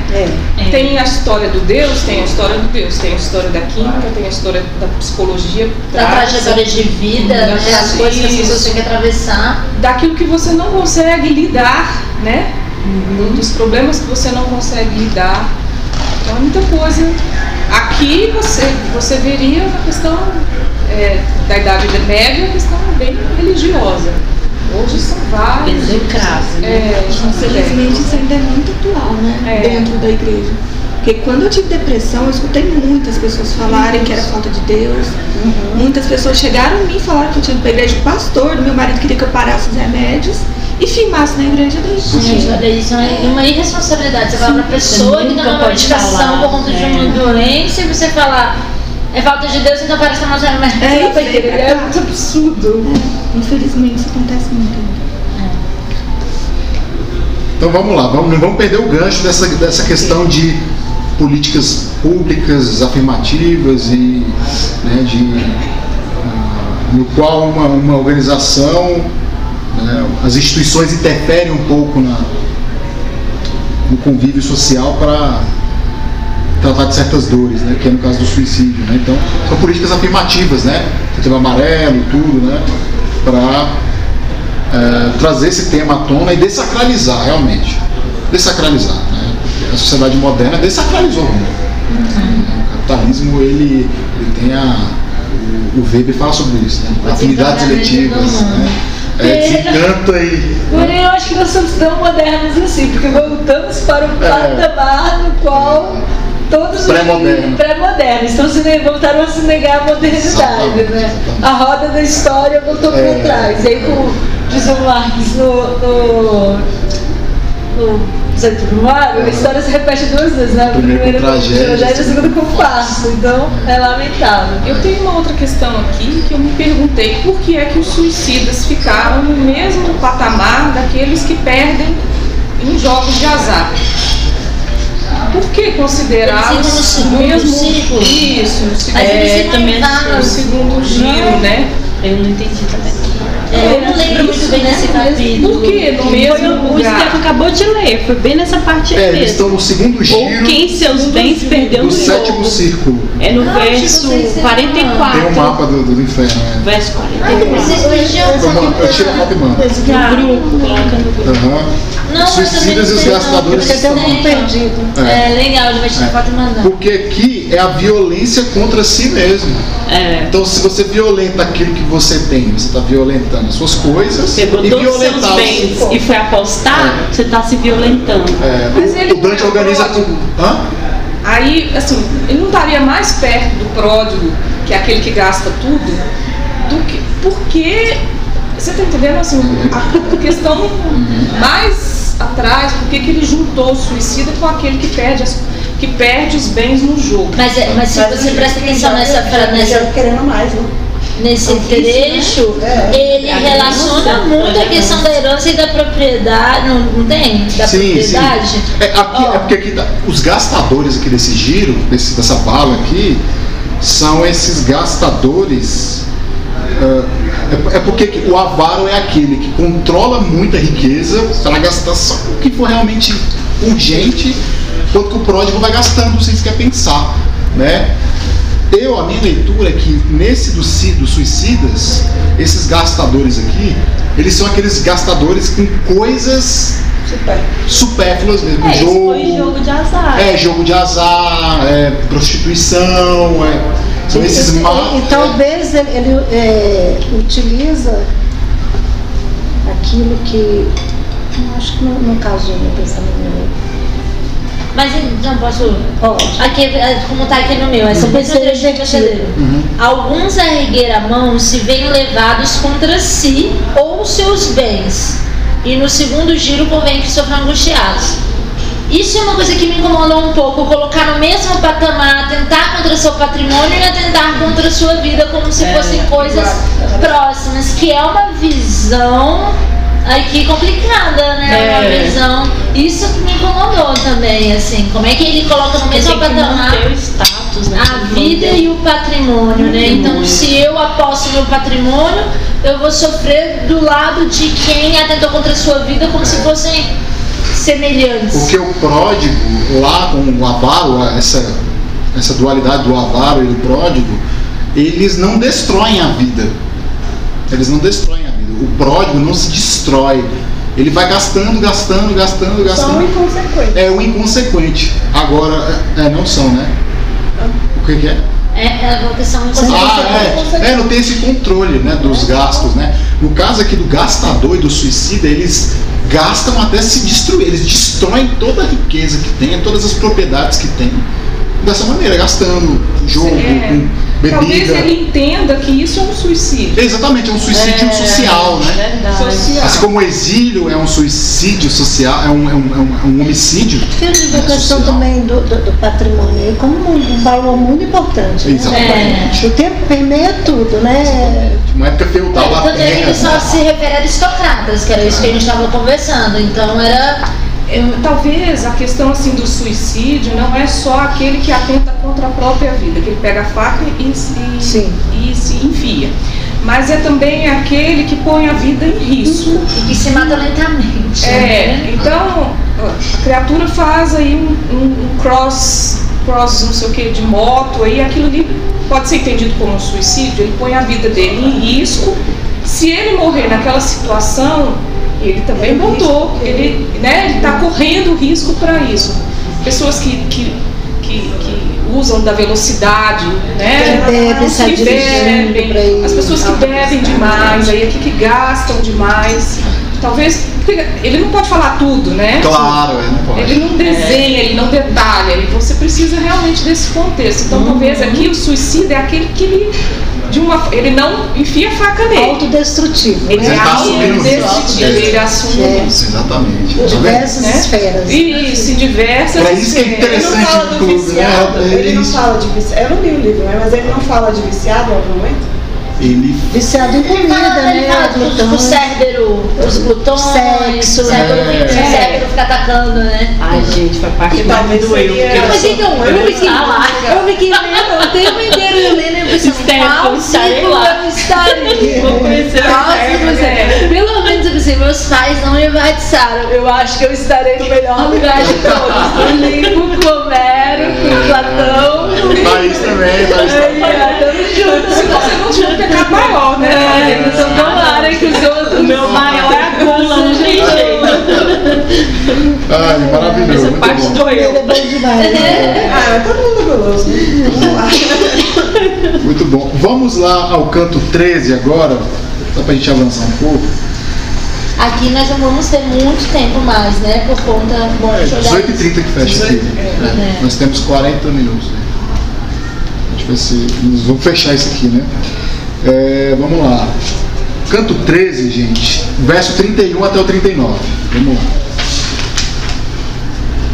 Vou ler aqui o que está falando. E eu quero que vocês me deem alguma interpretação sobre isso aqui, porque eu forcei aqui uma leitura e eu gostaria de compartilhar daqui a pouco. Vamos lá. Levei a mão à primeira das tantas e um raminho arranquei de um espinheiro. Gritou seu cepo: por que me quebrantas? Após de sangue se cobrir inteiro, disse ainda: o que faz que me atormentes? Não tens de pena o espírito primeiro? Homens fomos e paus só remanentes. Deveria ter tua mão mais cortesia, nem que fôssemos almas de serpentes. Como essa imagem é presente na cultura ocidental, né? Ter almas que ficam presas dentro de árvores, sofrendo. Eu achei tão e que você tosse e grita e tal. Aliás, várias imagens que o Dante criou aqui, com certeza, elas são extremamente presentes. Arquetípica, porque são arquetípicas. Aquele filme que a gente gosta, que você adora. O Amor Além da Vida, que ele vai até o inferno pra resgatar a esposa, que é suicida, inclusive. Gente, as imagens, várias delas, tipo o mar de rostos que ele vai pisando em cima. Tá bem presente, né? Porque todo nosso inconsciente, né? Esse filme é legal pra ler, eu quero ver ele depois de ter lido isso aí, pra ver com outra visão. Prestar atenção em outras coisas. Eu tenho uma leitura, vejam se vocês concordam com ela, né? A minha leitura aqui é ecológica. De qual que você leu agora? Esse leu agora, 31 até o 39, tá. do canto 13. Tá. É uma leitura ecológica. Em que sentido? Primeiro que ele foi lá naquela árvorezinha lá, e arrancou lá um raminho e feriu aquele... aquela árvore, ela sangrou e ela quebra, e ela ainda questiona: o que faz que me atormentes? Não tens pena o espírito primeiro? Né? Aqui a minha leitura é a seguinte, é ecológica. Em que sentido? A relação do homem com a natureza, na antiguidade e medieval até um pouco, medieval não, mas antiga principalmente, né? Antiga no sentido ali até o Império Romano, até a época do próprio Virgílio. Porque o Dante, querendo ou não, está toda a obra querendo homenagear o Virgílio. Está querendo homenagear, seja nas ideias, seja nas referências políticas. Lembrem lá no último canto lá que quem está lá na boca lá de Lúcifer são os traidores de César. Sim. Enquanto que tem um traidor de Cristo. Então o Dante está querendo homenagear duas tradições. Uma tradição romana... uma tradição cristã. Em outros momentos, quando ele fala do Cipião e do Aníbal também. Exatamente. Então, qual é a minha leitura? A relação do homem com a natureza na antiguidade era sagrada. Ou seja, cada componente do cosmos é um deus. Né? Afrodite nasce das espumas do mar. Né? o cosmos foi, o céu foi criado por, o céu é um deus, é Urano. Zeus é o deus dos trovões e o deus dos deuses. Existe um vento que sopra de lá para cá, do oeste para o leste, que tem um nome específico, o Zéfiro e o Bóreas, né? Então tudo no mundo que existe, no cosmos, é, querendo ou não, um pedaço de Deus. O mundo então é sacro, é sagrado. Com o cristianismo e a modernidade, a natureza perde a sacralidade. Sim. Perde. Né? Deus sai da natureza. Deus cria, Deus se aliena, cria algo e se torna estranho a ela, e nós perdemos Deus nas coisas. Né?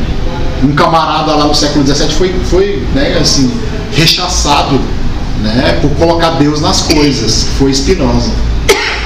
Né? Deus sive natura, Deus ou natureza, ele falava. E aí a comunidade judaica, né, expulsou, né, o Spinoza da seita judaica. Por quê? Porque como assim Deus está em tudo? Deus está fora do tempo, Deus é eterno, Deus não está nas coisas. Porque se Deus está nas coisas, Deus é limitado, Deus é mortal, né? Então, a minha leitura é essa, ou seja, o cristianismo e a modernidade dessacralizam a natureza, o que permite exatamente uma violência dessa de Dante com um galhozinho. E sangra. E ele, para ele, não. Ele tem que esperar a natureza reagir. E nós, modernos, né, assim, entre aspas, né? Exatamente modernos. Nós, os modernos, né, esses que acreditamos no poder da razão, no instrumento e da indústria, né, que acreditamos que a nossa capacidade de planejar o futuro nos dará um futuro melhor, né, nós descuidamos da natureza, descuidamos da ecologia. Nós colocamos acima, né? Exatamente. Nós submetemos a natureza aos nossos ditames. É utilitário, é uma relação utilitária. Você utiliza da natureza para o seu bem. Exatamente. A natureza é um instrumento humano. É um instrumento humano, não é parte do universo. Não tem um fim em si mesmo. Exatamente.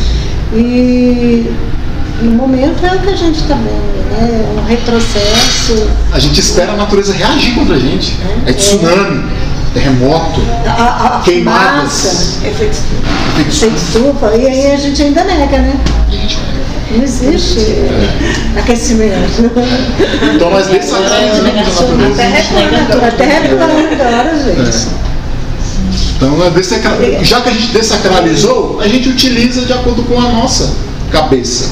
Se é a razão humana que manda no mundo, e nós tratamos o mundo como um mero meio para a melhor vida do homem, então que se dane a natureza. Problema. Que importa o Nico Leandro Neto.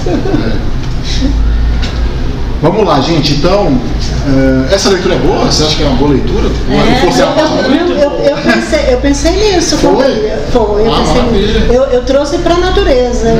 Não assim como você pensou, mas a minha leitura foi nessa direção, de pensar mais no ambiente. Uma natureza que está sofrendo. De trazer para cá. Eu estou aprendendo a fazer essas leituras com o Stefan. Eu falei para ele, eu tenho muita dificuldade de sair do texto às vezes. Vamos lá, gente. Olha só. Vamos agora para o canto. Deixa eu ver algo legal aqui. Ah, maravilha. Canto 18. Esse é um canto extremamente feminino. Canto das mulheres mesmo. Canto 18. No canto 18, lá nos versos 79 até o 80, até o 96, 79 a 96, nós vemos aqui a história acontecendo debaixo do nosso nariz. E que a Thaís é mais bem franzinha, né? Mas aí no 79 até 96 nós presenciamos a história da arte acontecendo debaixo do nosso nariz. E que episódio da história é esse? É o episódio em que Dante vinga Medeia. Dante vinga Medeia. O que é a Medeia? Vocês sabem a história da Medeia? A Medeia é aquela que foi abandonada pelo Jasão, o nosso esse sujeito aqui. Sim. E aí ela vai lá para se vingar, mata os dois filhos e foge. É uma tragédia do Eurípides, né? Dante, já que Medeia foi lá e se vingou, aí é claro, não é a leitura pessoal minha nem nada. Tá lá, Medeia é um clássico. Ela cria todo tipo de polêmica possível, não vamos nos perder nela. Mas Dante, ao que parece, está aqui cumprindo um outro pedaço da vingança. Já que o Eurípides e nenhum outro poeta pôde criar uma obra para vingar o Jasão em vida, vingar mesmo, né? O Dante coloca Jasão exatamente no círculo desses sedutores, né? No sujeito que enganou uma mulher, né? Enganou uma mulher, casou com ela, tirou ela da terra dela, levou ela para a Grécia, teve filhos com ela, depois abandonou para ficar com uma menina mais jovem por interesse puramente político. Em nenhum momento da Medeia do Eurípides você vê falando que ele ama a nova princesa. Ele fala claramente: eu estou aqui, eu estou fazendo isso porque o pai dela é o rei da cidade, e aí eu serei o sucessor do trono se eu me casar com ela. E a Medeia mata os filhos, né? História à parte, o Dante faz a história. Olha a capacidade genial do poeta, né? Ele coloca a vingança agora em relação ao Jasão, colocando ele no inferno. Então, ele não foi o sedutor, ele não foi o esperto, agora é minha hora de vingar dele. E eu vingo no meu poema. Eu coloco ele no ciclo do inferno dos sedutores. Ela vingou em vida, eu vingo agora na morte, né? É uma leitura genial essa. Essa capacidade do Dante de colocar o Jasão no círculo dos sedutores é genial. E a gente tem essa, lendo os clássicos, nós temos a possibilidade de participar dessa história. Quem já, lá no nosso grupo nós lemos já a Medeia, e agora quem leu aqui viu isso acontecendo, eu li com entusiasmo. É isso aí, cara! É porque ele nem sente. O pior que ele diz aqui que e pela dor nem parece penado. É. Ele nem... não é que é o que acontece mais ou menos com a ideia do Eurípides, né? Isso. Como é que pode, né? Como se estivesse passando no shopping. E aqui é um livro que realmente ele nos move para tanto ficar entusiasmado em relação a leituras anteriores, como se entusiasmar com leituras futuras. Porque ele faz referências o tempo inteiro, né? E a gente fica para esse inglês, e a gente circula, né? Exatamente. Além das... circulo para um rabisco, porque é uma agonia de rabiscar de literatura. Completamente. Eu só preciso ver rabiscando aquele calhamaço do Shakespeare. De caneta pra ficar. Mas eu aprendi com ele, porque a minha mãe ensinou que a gente não rabisca livro. É. Não, eu sempre rabisco. Era pra lá, próximos dias. E agora eu de estudo, mas esse dia de literatura é você. Agora eu não consigo mais ler sem rabiscar. A Luísa me mostrou um pouco de coragem. Mas é tão gratificante depois quando você pega esse livro lá na estante. Literatura agora é super iluminada. Eu acho que é mais de caneta. Nem o livro lá tem isso. Sabe por que eu faço isso? Porque eu estou marcando a mim mesma. São as minhas marcas. Eu estou lendo a mim mesma. Eu vou chegar nesse livro. Mas é de propósito, não é porque eu sou assim. Mas depois quando ele pega o livro, fala a história da vida dele. A história eu acho que você cresceu na sala. Exatamente. A ideia é que fica bem bacana, porque chegar nesse livro salta, sabe? Quando você volta, aquilo salta. Gente, além desse tema... É que o cara volta isso, senão a gente se perde, né? Além desse tema da Medeia, tem outra ideia também que me perturba, né? Nós temos aí, além dos sedutores, nesse círculo, nós temos os rufiões, ou aqueles que se aproveitam das mulheres, né, para angariar algum lucro, algum benefício, né?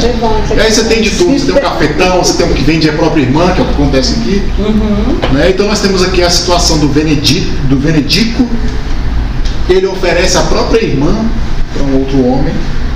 E nós temos a Thaís, que é a cortesã, que é penalizada lá no inferno porque enganou, seduziu, né, um homem lá específico lá, né, que o Dante conta a história lá. Mas o que importa é exatamente a ideia que está por trás disso aqui, né? Ou seja, a mulher é, claro, a safadeza dos homens daqui dessa história, né? Mas a mulher aqui é um objeto. O corpo da mulher é propriedade do homem, assim como a terra, o boi, a casa, os criados. A mulher é mais uma propriedade do homem, mais um objeto do homem, né? Gente, eu vou falar uma coisa para vocês. Tem uns vizinhos lá que eles colocam som no final de semana. Tá ficando uma rotina. E aí, até a gente estava comentando lá em casa hoje, o estilo de música, que são aquelas músicas mais... onde a mulher, ela é só um órgão sexual, ela não passa disso. É uma bunda e etc e tal. E é o dia inteiro aquilo ali. Então, essa questão da mulher enquanto propriedade, ela, hoje ela é muito presente, né? Ela é presente demais. Eu não sei, fora assim, da periferia, como é, né? Mas lá pra gente, eu moro em Planaltina, é a carro de som o tempo inteiro. E a mulher é um pedaço de carne, ela não passa de um pedaço de carne. Mas é porque você tem também, nas últimas décadas, as mulheres conseguiram conquistar um espaço que antes nos era negado. E há uma polarização maior diante da tomada de direitos. Você tem visto se fortalecer grupos muito conservadores que estão extremamente incomodados justamente com essa mudança do papel social da mulher na sociedade. Só que tem uma coisa interessante: esses rapazes, eles são jovens, de vez em quando eles colocam um som que tem uma pegada mais de conquista de direitos, de uma visão de um grupo bem oprimido. E na verdade essa relação com a sexualidade, com a mulher, é extremamente perversa, né? Não sei porque não posso dizer isso, mas não sei até o grau de consciência que eles têm sobre isso, né? Mas é muito ruim você ficar ouvindo aquilo o dia inteiro, fica impregnado. Eu me senti impregnada esses dias. Eu achei bom ter vindo pra cá hoje, porque hoje eu estava no fundo do som. Quer dizer, foi o momento que eu saí. Mas, porque é muito pesado. Você vê um pedaço de carne numa prateleira. E é o dia inteiro. Então, mesmo pessoas extremamente jovens, né, que... ainda inconscientes, né? Inconscientes da mulher, papel da mulher, papel do outro, né? Um outro. Porque coisifica o outro. O outro é um objeto, sim, só um objeto, né? Você despe todas as coisas, você tira todo o simbólico, porque a relação que você tem é um pênis e uma vagina. Não existe um sentimento, não existe nada mais envolvido. É como se fossem dois objetos se encontrando. E só. Não existe nenhum simbolismo naquela relação. Não existe dor. Mas o pior é porque existe muito simbolismo. No sentido de que a coisificação é você fetichizar a mulher como se fosse justamente o que você estava falando. Sim, mas o simbolismo que eu digo despe dos outros simbolismos. Mas é que você pega o que seria de mais humano no ser humano e você transforma ele numa coisa. Você inverte as relações, né? Porque você tira um momento, você tira algo que seria nossa humanidade, quando a gente se encontra com outra pessoa, quando a gente se relaciona, quando enfim... E você trata isso de uma forma extremamente coisificada.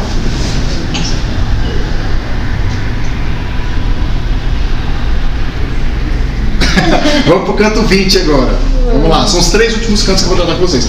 Eu tinha mais uns 8 cantos para falar, mas pelo tempo vamos tratar só de mais 3 cantos só, né? Do canto 20, vamos lá no verso 100 até o 105. Do canto 20. Quero provocar vocês com mais algumas coisinhas aqui, né? Vocês não vão sair sem essas.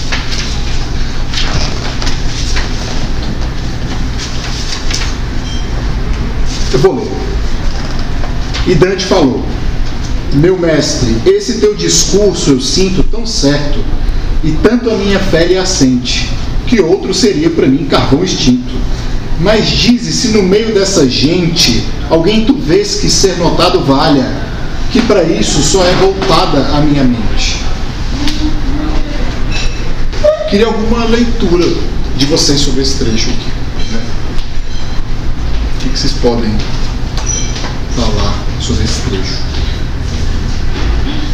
Onde que tá mesmo? Canto 20. Canto 20. 100, né? É, 100 até o 105, até o 106.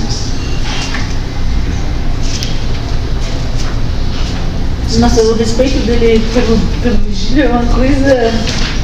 É a fé cega, né? Ele confia totalmente. E o que ele pede? Ele pergunta para o Virgílio: "Ei, meu mestre, será que aqui nesse círculo aqui do inferno tem algo de bom que vale a pena a gente prestar atenção? Será que tem algo realmente aqui?" Era o círculo dos... Esse aqui é o círculo dos adivinhos. Dos adivinhos. É, dos astrólogos.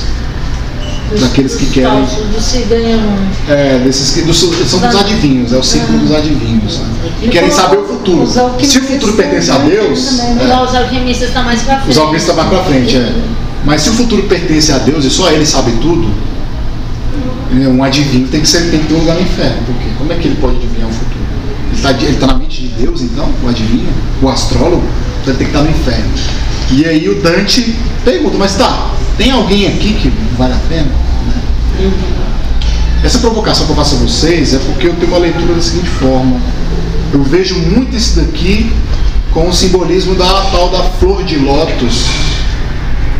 O que é a flor de lótus? É aquela flor que nasce ali no lodo, na lama. Né? Ali naquela coisa suja...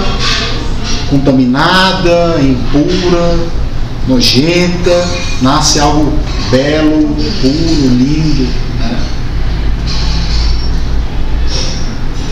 E eu tenho uma frase do Rodin, que é um poeta alemão, que ele fala o seguinte: ali onde reside a dor, ali onde reside o perigo, reside também o que salva, né? Que é uma frase bem romântica, estritamente romântica, né? E aí a minha pergunta a vocês, né? Em quantos momentos da nossa vida nós tivemos que ser um lótus, uma flor de lótus? Em quantos momentos da vida nós não estivemos afogados aqui, nesse mar de lamas, da nossa própria dor, sofrimento, e não tivemos que superar, né, e sermos um lótus, mostrar a nossa beleza no inferno da nossa própria vida? Você pode repetir a frase do Rodin?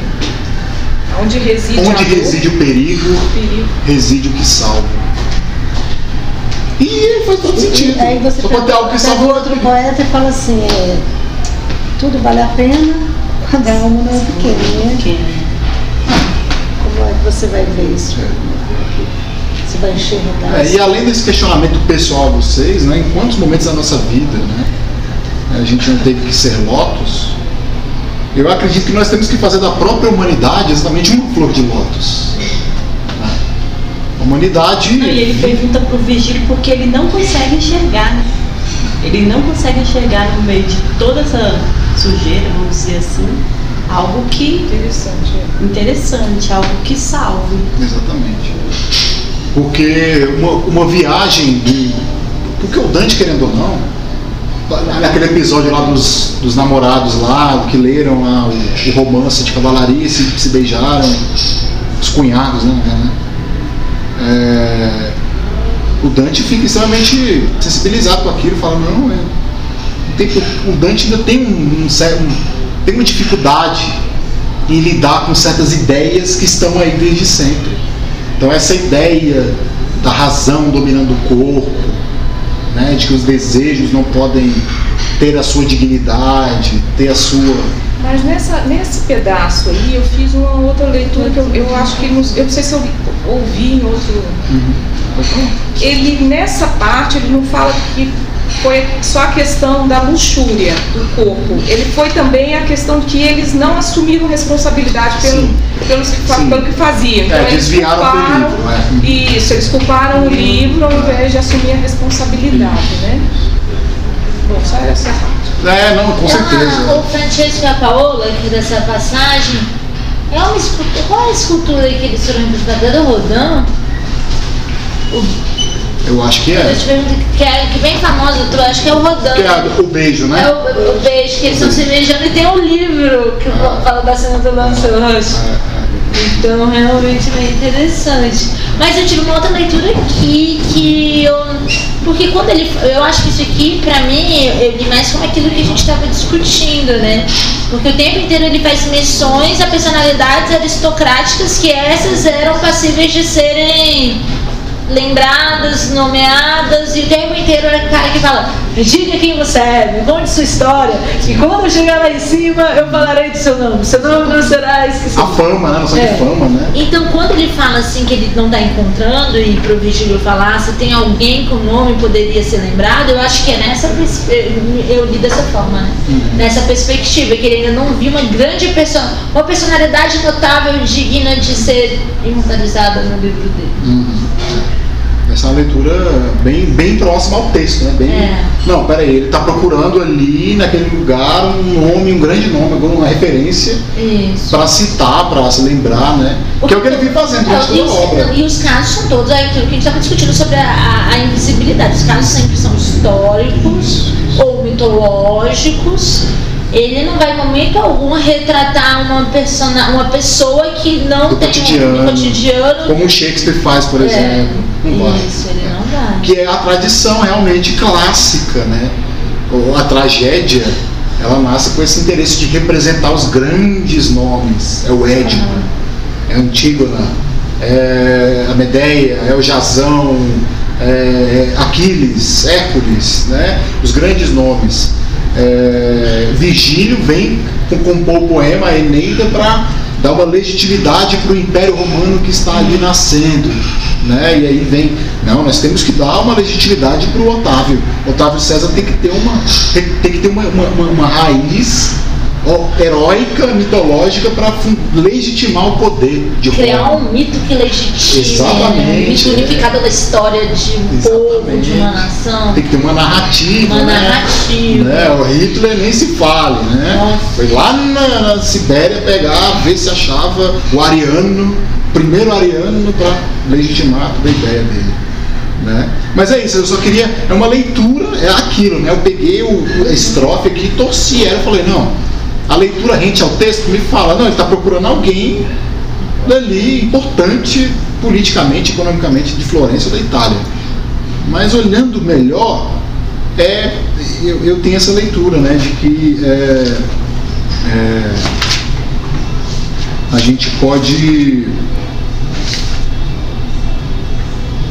ler um pouco da humanidade. A humanidade está ali. Será que nesse inferno, nesse círculo de danados aqui, existe salvação? Existe alguém que mereça, que vale a pena ser reconhecido? Será que nesse mundo de dor, de perigo, há algo que vale a pena? Né? E aí eu li um pouco, né? Eu levei a minha mão para ler para o Lótus, para esse signo do Lótus, e para ler um pouco para a humanidade. A humanidade está aí, né? E ela, será que ela tem chance? Porque nós, infelizmente, nós vivemos numa sociedade em que as pessoas são fatalistas. Do tipo, o que está aí é assim desde sempre e nunca vai mudar. Quem diz? A naturalização das coisas. Exatamente, né? O fatalismo. Não, nós estamos indo exatamente para um futuro que não vai dar certo mesmo. É a destruição da natureza, da sociedade, de tudo que tem. Não vai, a ideia de liberdade, igualdade, fraternidade é uma ideia que não vai acontecer nunca. Isso não é leitura fatalista. Isso é ver, isso é olhar exatamente para o inferno, olhar para aqueles danados lá e não ver nada de bom. O que o Dante não faz. O Dante, em vários momentos, quer abraçar vários cidadãos. Né? Tem um momento que ele encontra alguns ali de Florença, que eles são nomes importantíssimos de Florença, que fala que ele se sente tentado a agarrar.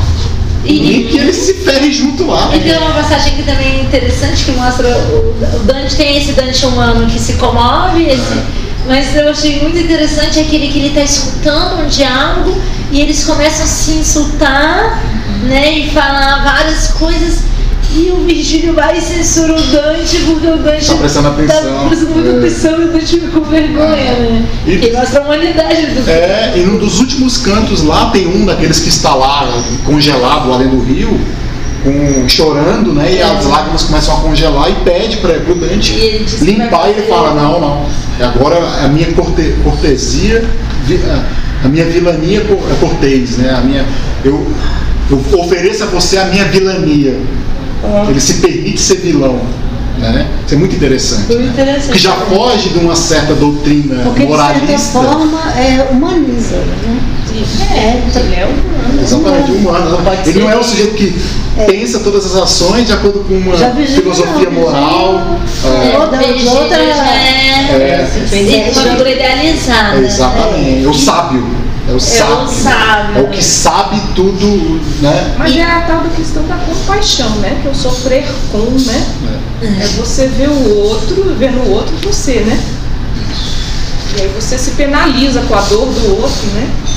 Mas o Virgílio diz, não, não se envolva, volta. Né? Porque também tem uma sabedoria nisso, né? Isso, também. E outra coisa que eu acho interessante do Dante é que ele escreve vários momentos ciente dessas fragilidades.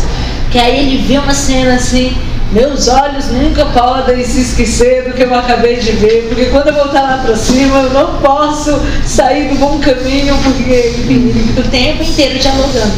E eu acho uma coisa sensacional, quando eu falando com minha mãe, né? Que ele foi pegando os aristocratas todos, que ele tinha divergências, né, porque logo depois disso aqui, né, ele já estava num conflito muito grande com várias famílias em Florença, então ele vai para o exílio, né, tem que sair da cidade. E aí a saída do cara escreveu um livro que ele imortaliza todos os inimigos dele, botando todos no inferno, e vira um dos maiores clássicos da literatura, né? É muito genial. É genial. É muito bom. Ele poderia muito bem escrever só uma simples história, né? Narrar uma história em prosa. Ah, aconteceu isso também, um diário, né? Ele contou todos aqui, cara. É sensacional. Canto 28, é o penúltimo canto que eu cantava com vocês. Os 6 primeiros versos do canto 28. Vejam só.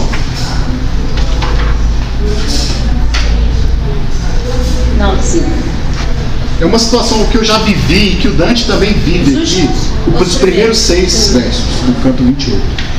Isso aqui é uma situação que eu já vivi e que o Dante expôs, né? Vamos ver qual que é ela. Quem poderia, ainda que em despojada fala, narrar do sangue e das feridas que ora eu vi, mesmo vezes recontada? Todas as línguas estariam falidas, pois a linguagem nossa e a nossa mente para tanta abarcar são desprovidas. O que é que o Dante traz aqui que eu já vivi? Exatamente o quanto que é difícil falar de experiências difíceis, de experiências angustiantes e de experiências traumatizantes. Em vários momentos que eu provoquei vocês aqui a falarem um pouco da história de vocês, muitos se silenciaram. Porque é difícil falar. É difícil falar da gente, falar uma coisa que incomodou a gente, uma coisa que traumatizou a gente. Né? Ou se a gente fala, a gente acaba se arrependendo também porque falou, né? É difícil falar, né? Então para Dante, né, o poema é a linguagem para tratar de temas e situações existenciais difíceis, angustiantes e fortes. E aí eu pergunto a vocês, e para vocês, qual é a linguagem para vocês? Qual é a linguagem que vocês usam para expressar as angústias, as experiências, as tristezas, os traumas de vocês? Na escrita. Escrita.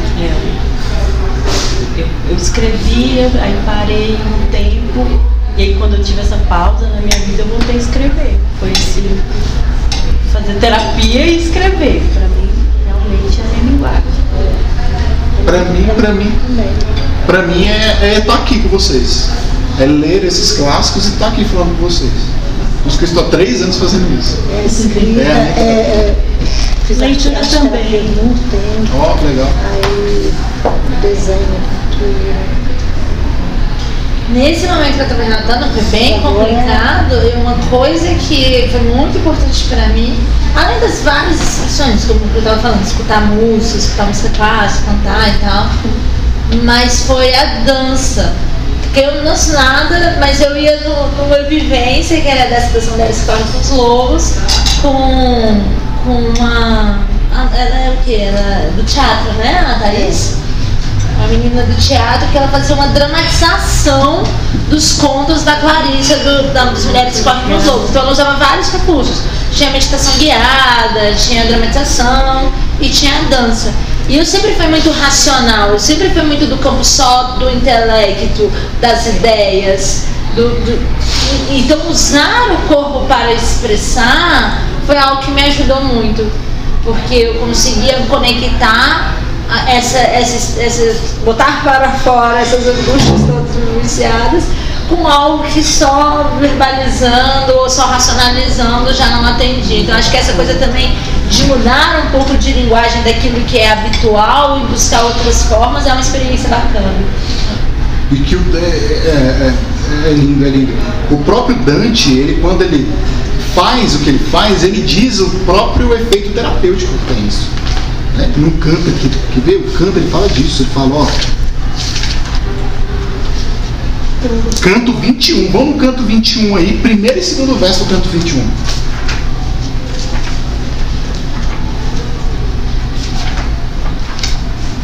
Para ver o quanto que a intenção realmente do poeta é essa. Não tem uma intenção, é uma intenção muito básica humana. Primeiro e segundo verso do Canto 21, alguém pode ler pra gente? Alguém pode ler? Pode ler na sua versão? De ponte a ponte fomos, recordando coisas assim de que a canção não cura. Essas são essas duas? Já continuando. Vai, pode ler, vai. E já do escolho a meio, no alto estando. Aí você já continua. Paramos a observar outra fissura. Tá. De Malebol e os gritos dentro insanos. Notei-se ela estranhamente escura. Mas essa coisa, coisas que a canção não cura, né? É. Aí que ele colocou. Olha lá. Da ponte em ponte assim, mais conversando do que cantar minha comédia cura. Olha só. Então, olha só. Ele mesmo dizendo do próprio do que ele está fazendo. Nossa, aqui a tradução dá outro sentido, né? O significado muda, o significado... Mas ele quer dizer que... Mas aqui diz que a comédia não está curando. Então, mais conversar é que cura. Mais conversando do que cantar. Mais conversando do que cantar. É porque ele colocou não. E é isso que é genial. O cara tá compondo um poema de conversas. Então aí você não sabe o que tá te curando. Tá te curando é um poema ou a conversa, né? Isso que é genial, mas não interessa. O que interessa é que a linguagem do Dante... de tratar das angústias existenciais, dos traumas, dos problemas do mundo, dos infernos que o mundo nos possibilita, o poema está ali para isso. Né? E as mas conversas... é como se você dissesse que não basta, né? É, exatamente. Né? Que você tem que ir tem que fazer essa viagem, tem que conversar. Você precisa ir além. Então, vamos para o canto 30, agora que é o último. Né? O canto 29 é um canto que fala um pouco sobre... que fala lá sobre os falsários, falsificadores, os alquimistas, né? Os que falsificam metais, etc. Associadores da palavra. Aí o canto 30, ele continua tratando desses falsários. Ele tem as categorias, né? Falsificador da palavra, falsificador... Quando a gente lê esses dois cantos, o 29 e o 30, a gente fica assim, né? Que chato, né? Que dá isso aqui. Chato. Você lê, eu mesmo li... Se vocês olharem meu texto, eu li e não marquei quase nada. Esse aqui é um pouco mais lento, minha leitura é um pouco mais... e tipo, muita coisa, muito detalhe, muita... Mas aí, gente, o que interessa... Por isso que o pensamento um pouco dialético, que vai para os contrários, ele dá a gente certas interpretações interessantes, né? O que o Dante vive e o que a nossa humanidade vive é uma busca pela verdade. É uma busca desde sempre pelo verdadeiro, por ideias fixas, imóveis, eternas, verdadeiras, universais, que justificam muitas coisas só com essa ideia, a ideia de verdade. Aí no 29 ele vai tratando desses caras, que são os falsificadores, ou seja, aqueles que são os oficiais do falso, oficiar, pessoas que trabalham pela falsidade do mundo. Enquanto que o poeta e o filósofo, e os filósofos que ele respeita, trabalham pela verdade do mundo. Né? Então, quando ele insiste nos falsificadores, ele está insistindo exatamente no contrário. Falsificando a ideia, ele está insistindo na ideia de verdade. né? Ou seja, ele insiste que esses falsificadores eles são prejudiciais à humanidade. Mas o que ele está querendo dizer é o seguinte: qual é a ideia que ele está defendendo, então, o próprio Dante? A ideia de verdade. Mais que verdade. É, exatamente, mais que verdade. Aí, para ele, tudo indica que é a verdade aristotélica e cristã. Uhum. É a verdade medieval, né, de Tomás de Aquino. É a ética do Aristóteles, junto com a ética cristã, uma virtude do meio, ou seja, uma ética da virtude. O que importa é agir na justa medida. Nem se exceder, nem faltar. E sempre, ou seja, ter um controle do corpo, preparando a sua alma para o paraíso. É essa é a verdade de fundo do Dante, né? E que ele fica insistindo aqui. Porque eu falei, não é possível que eu não vou ter uma leitura desse aqui. Não é possível. Aí você olha, eu estava no shopping ontem, estava no shopping com a Thaís aqui ontem, e aí eu parei nesse canto 29 e 30, não tinha nada para falar. Eu falei, não é possível que não tem nada pra falar aqui. Tem coisa pra falar aqui, eu tenho que apertar isso aqui. Então eu fico como um moderno, né? Como um kantiano.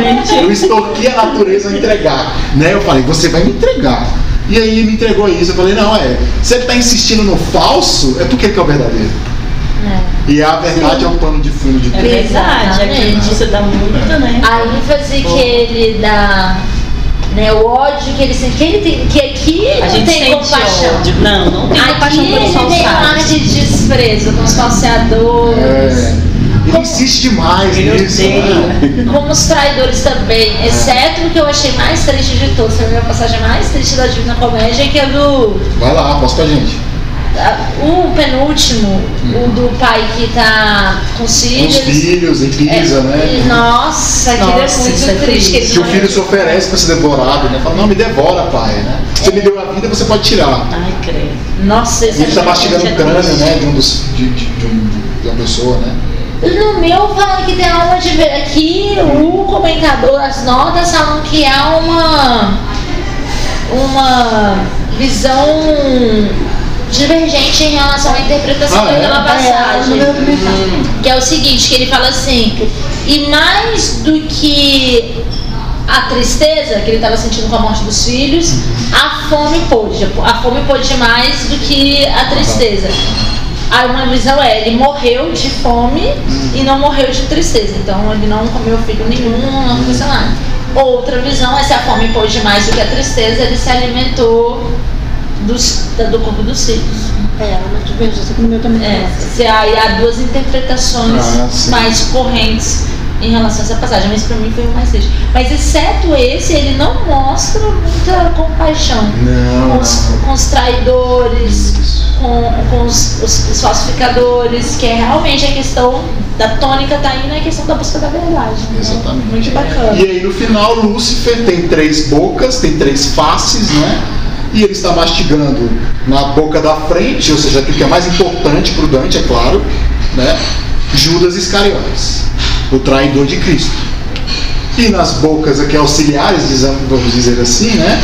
Estão o Cássio e Brutus. E Cássio. E Judas no meio. Os traidores de César, para homenagear a dinastia Júlio-Claudiana, que é do Virgílio. E o Cristo, para homenagear a própria tradição cristã. E a gente pode encontrar muitas três, né? O tempo inteiro. Três partes, tem três versos. Ai, gente, muito bom. Foi bom, né? Foi legal? Excelente. Palmas pra gente, gente. Muito bom. Vou parar a gravação, porque agora eu vou fazer... Não se levante. Tem o último pedaço...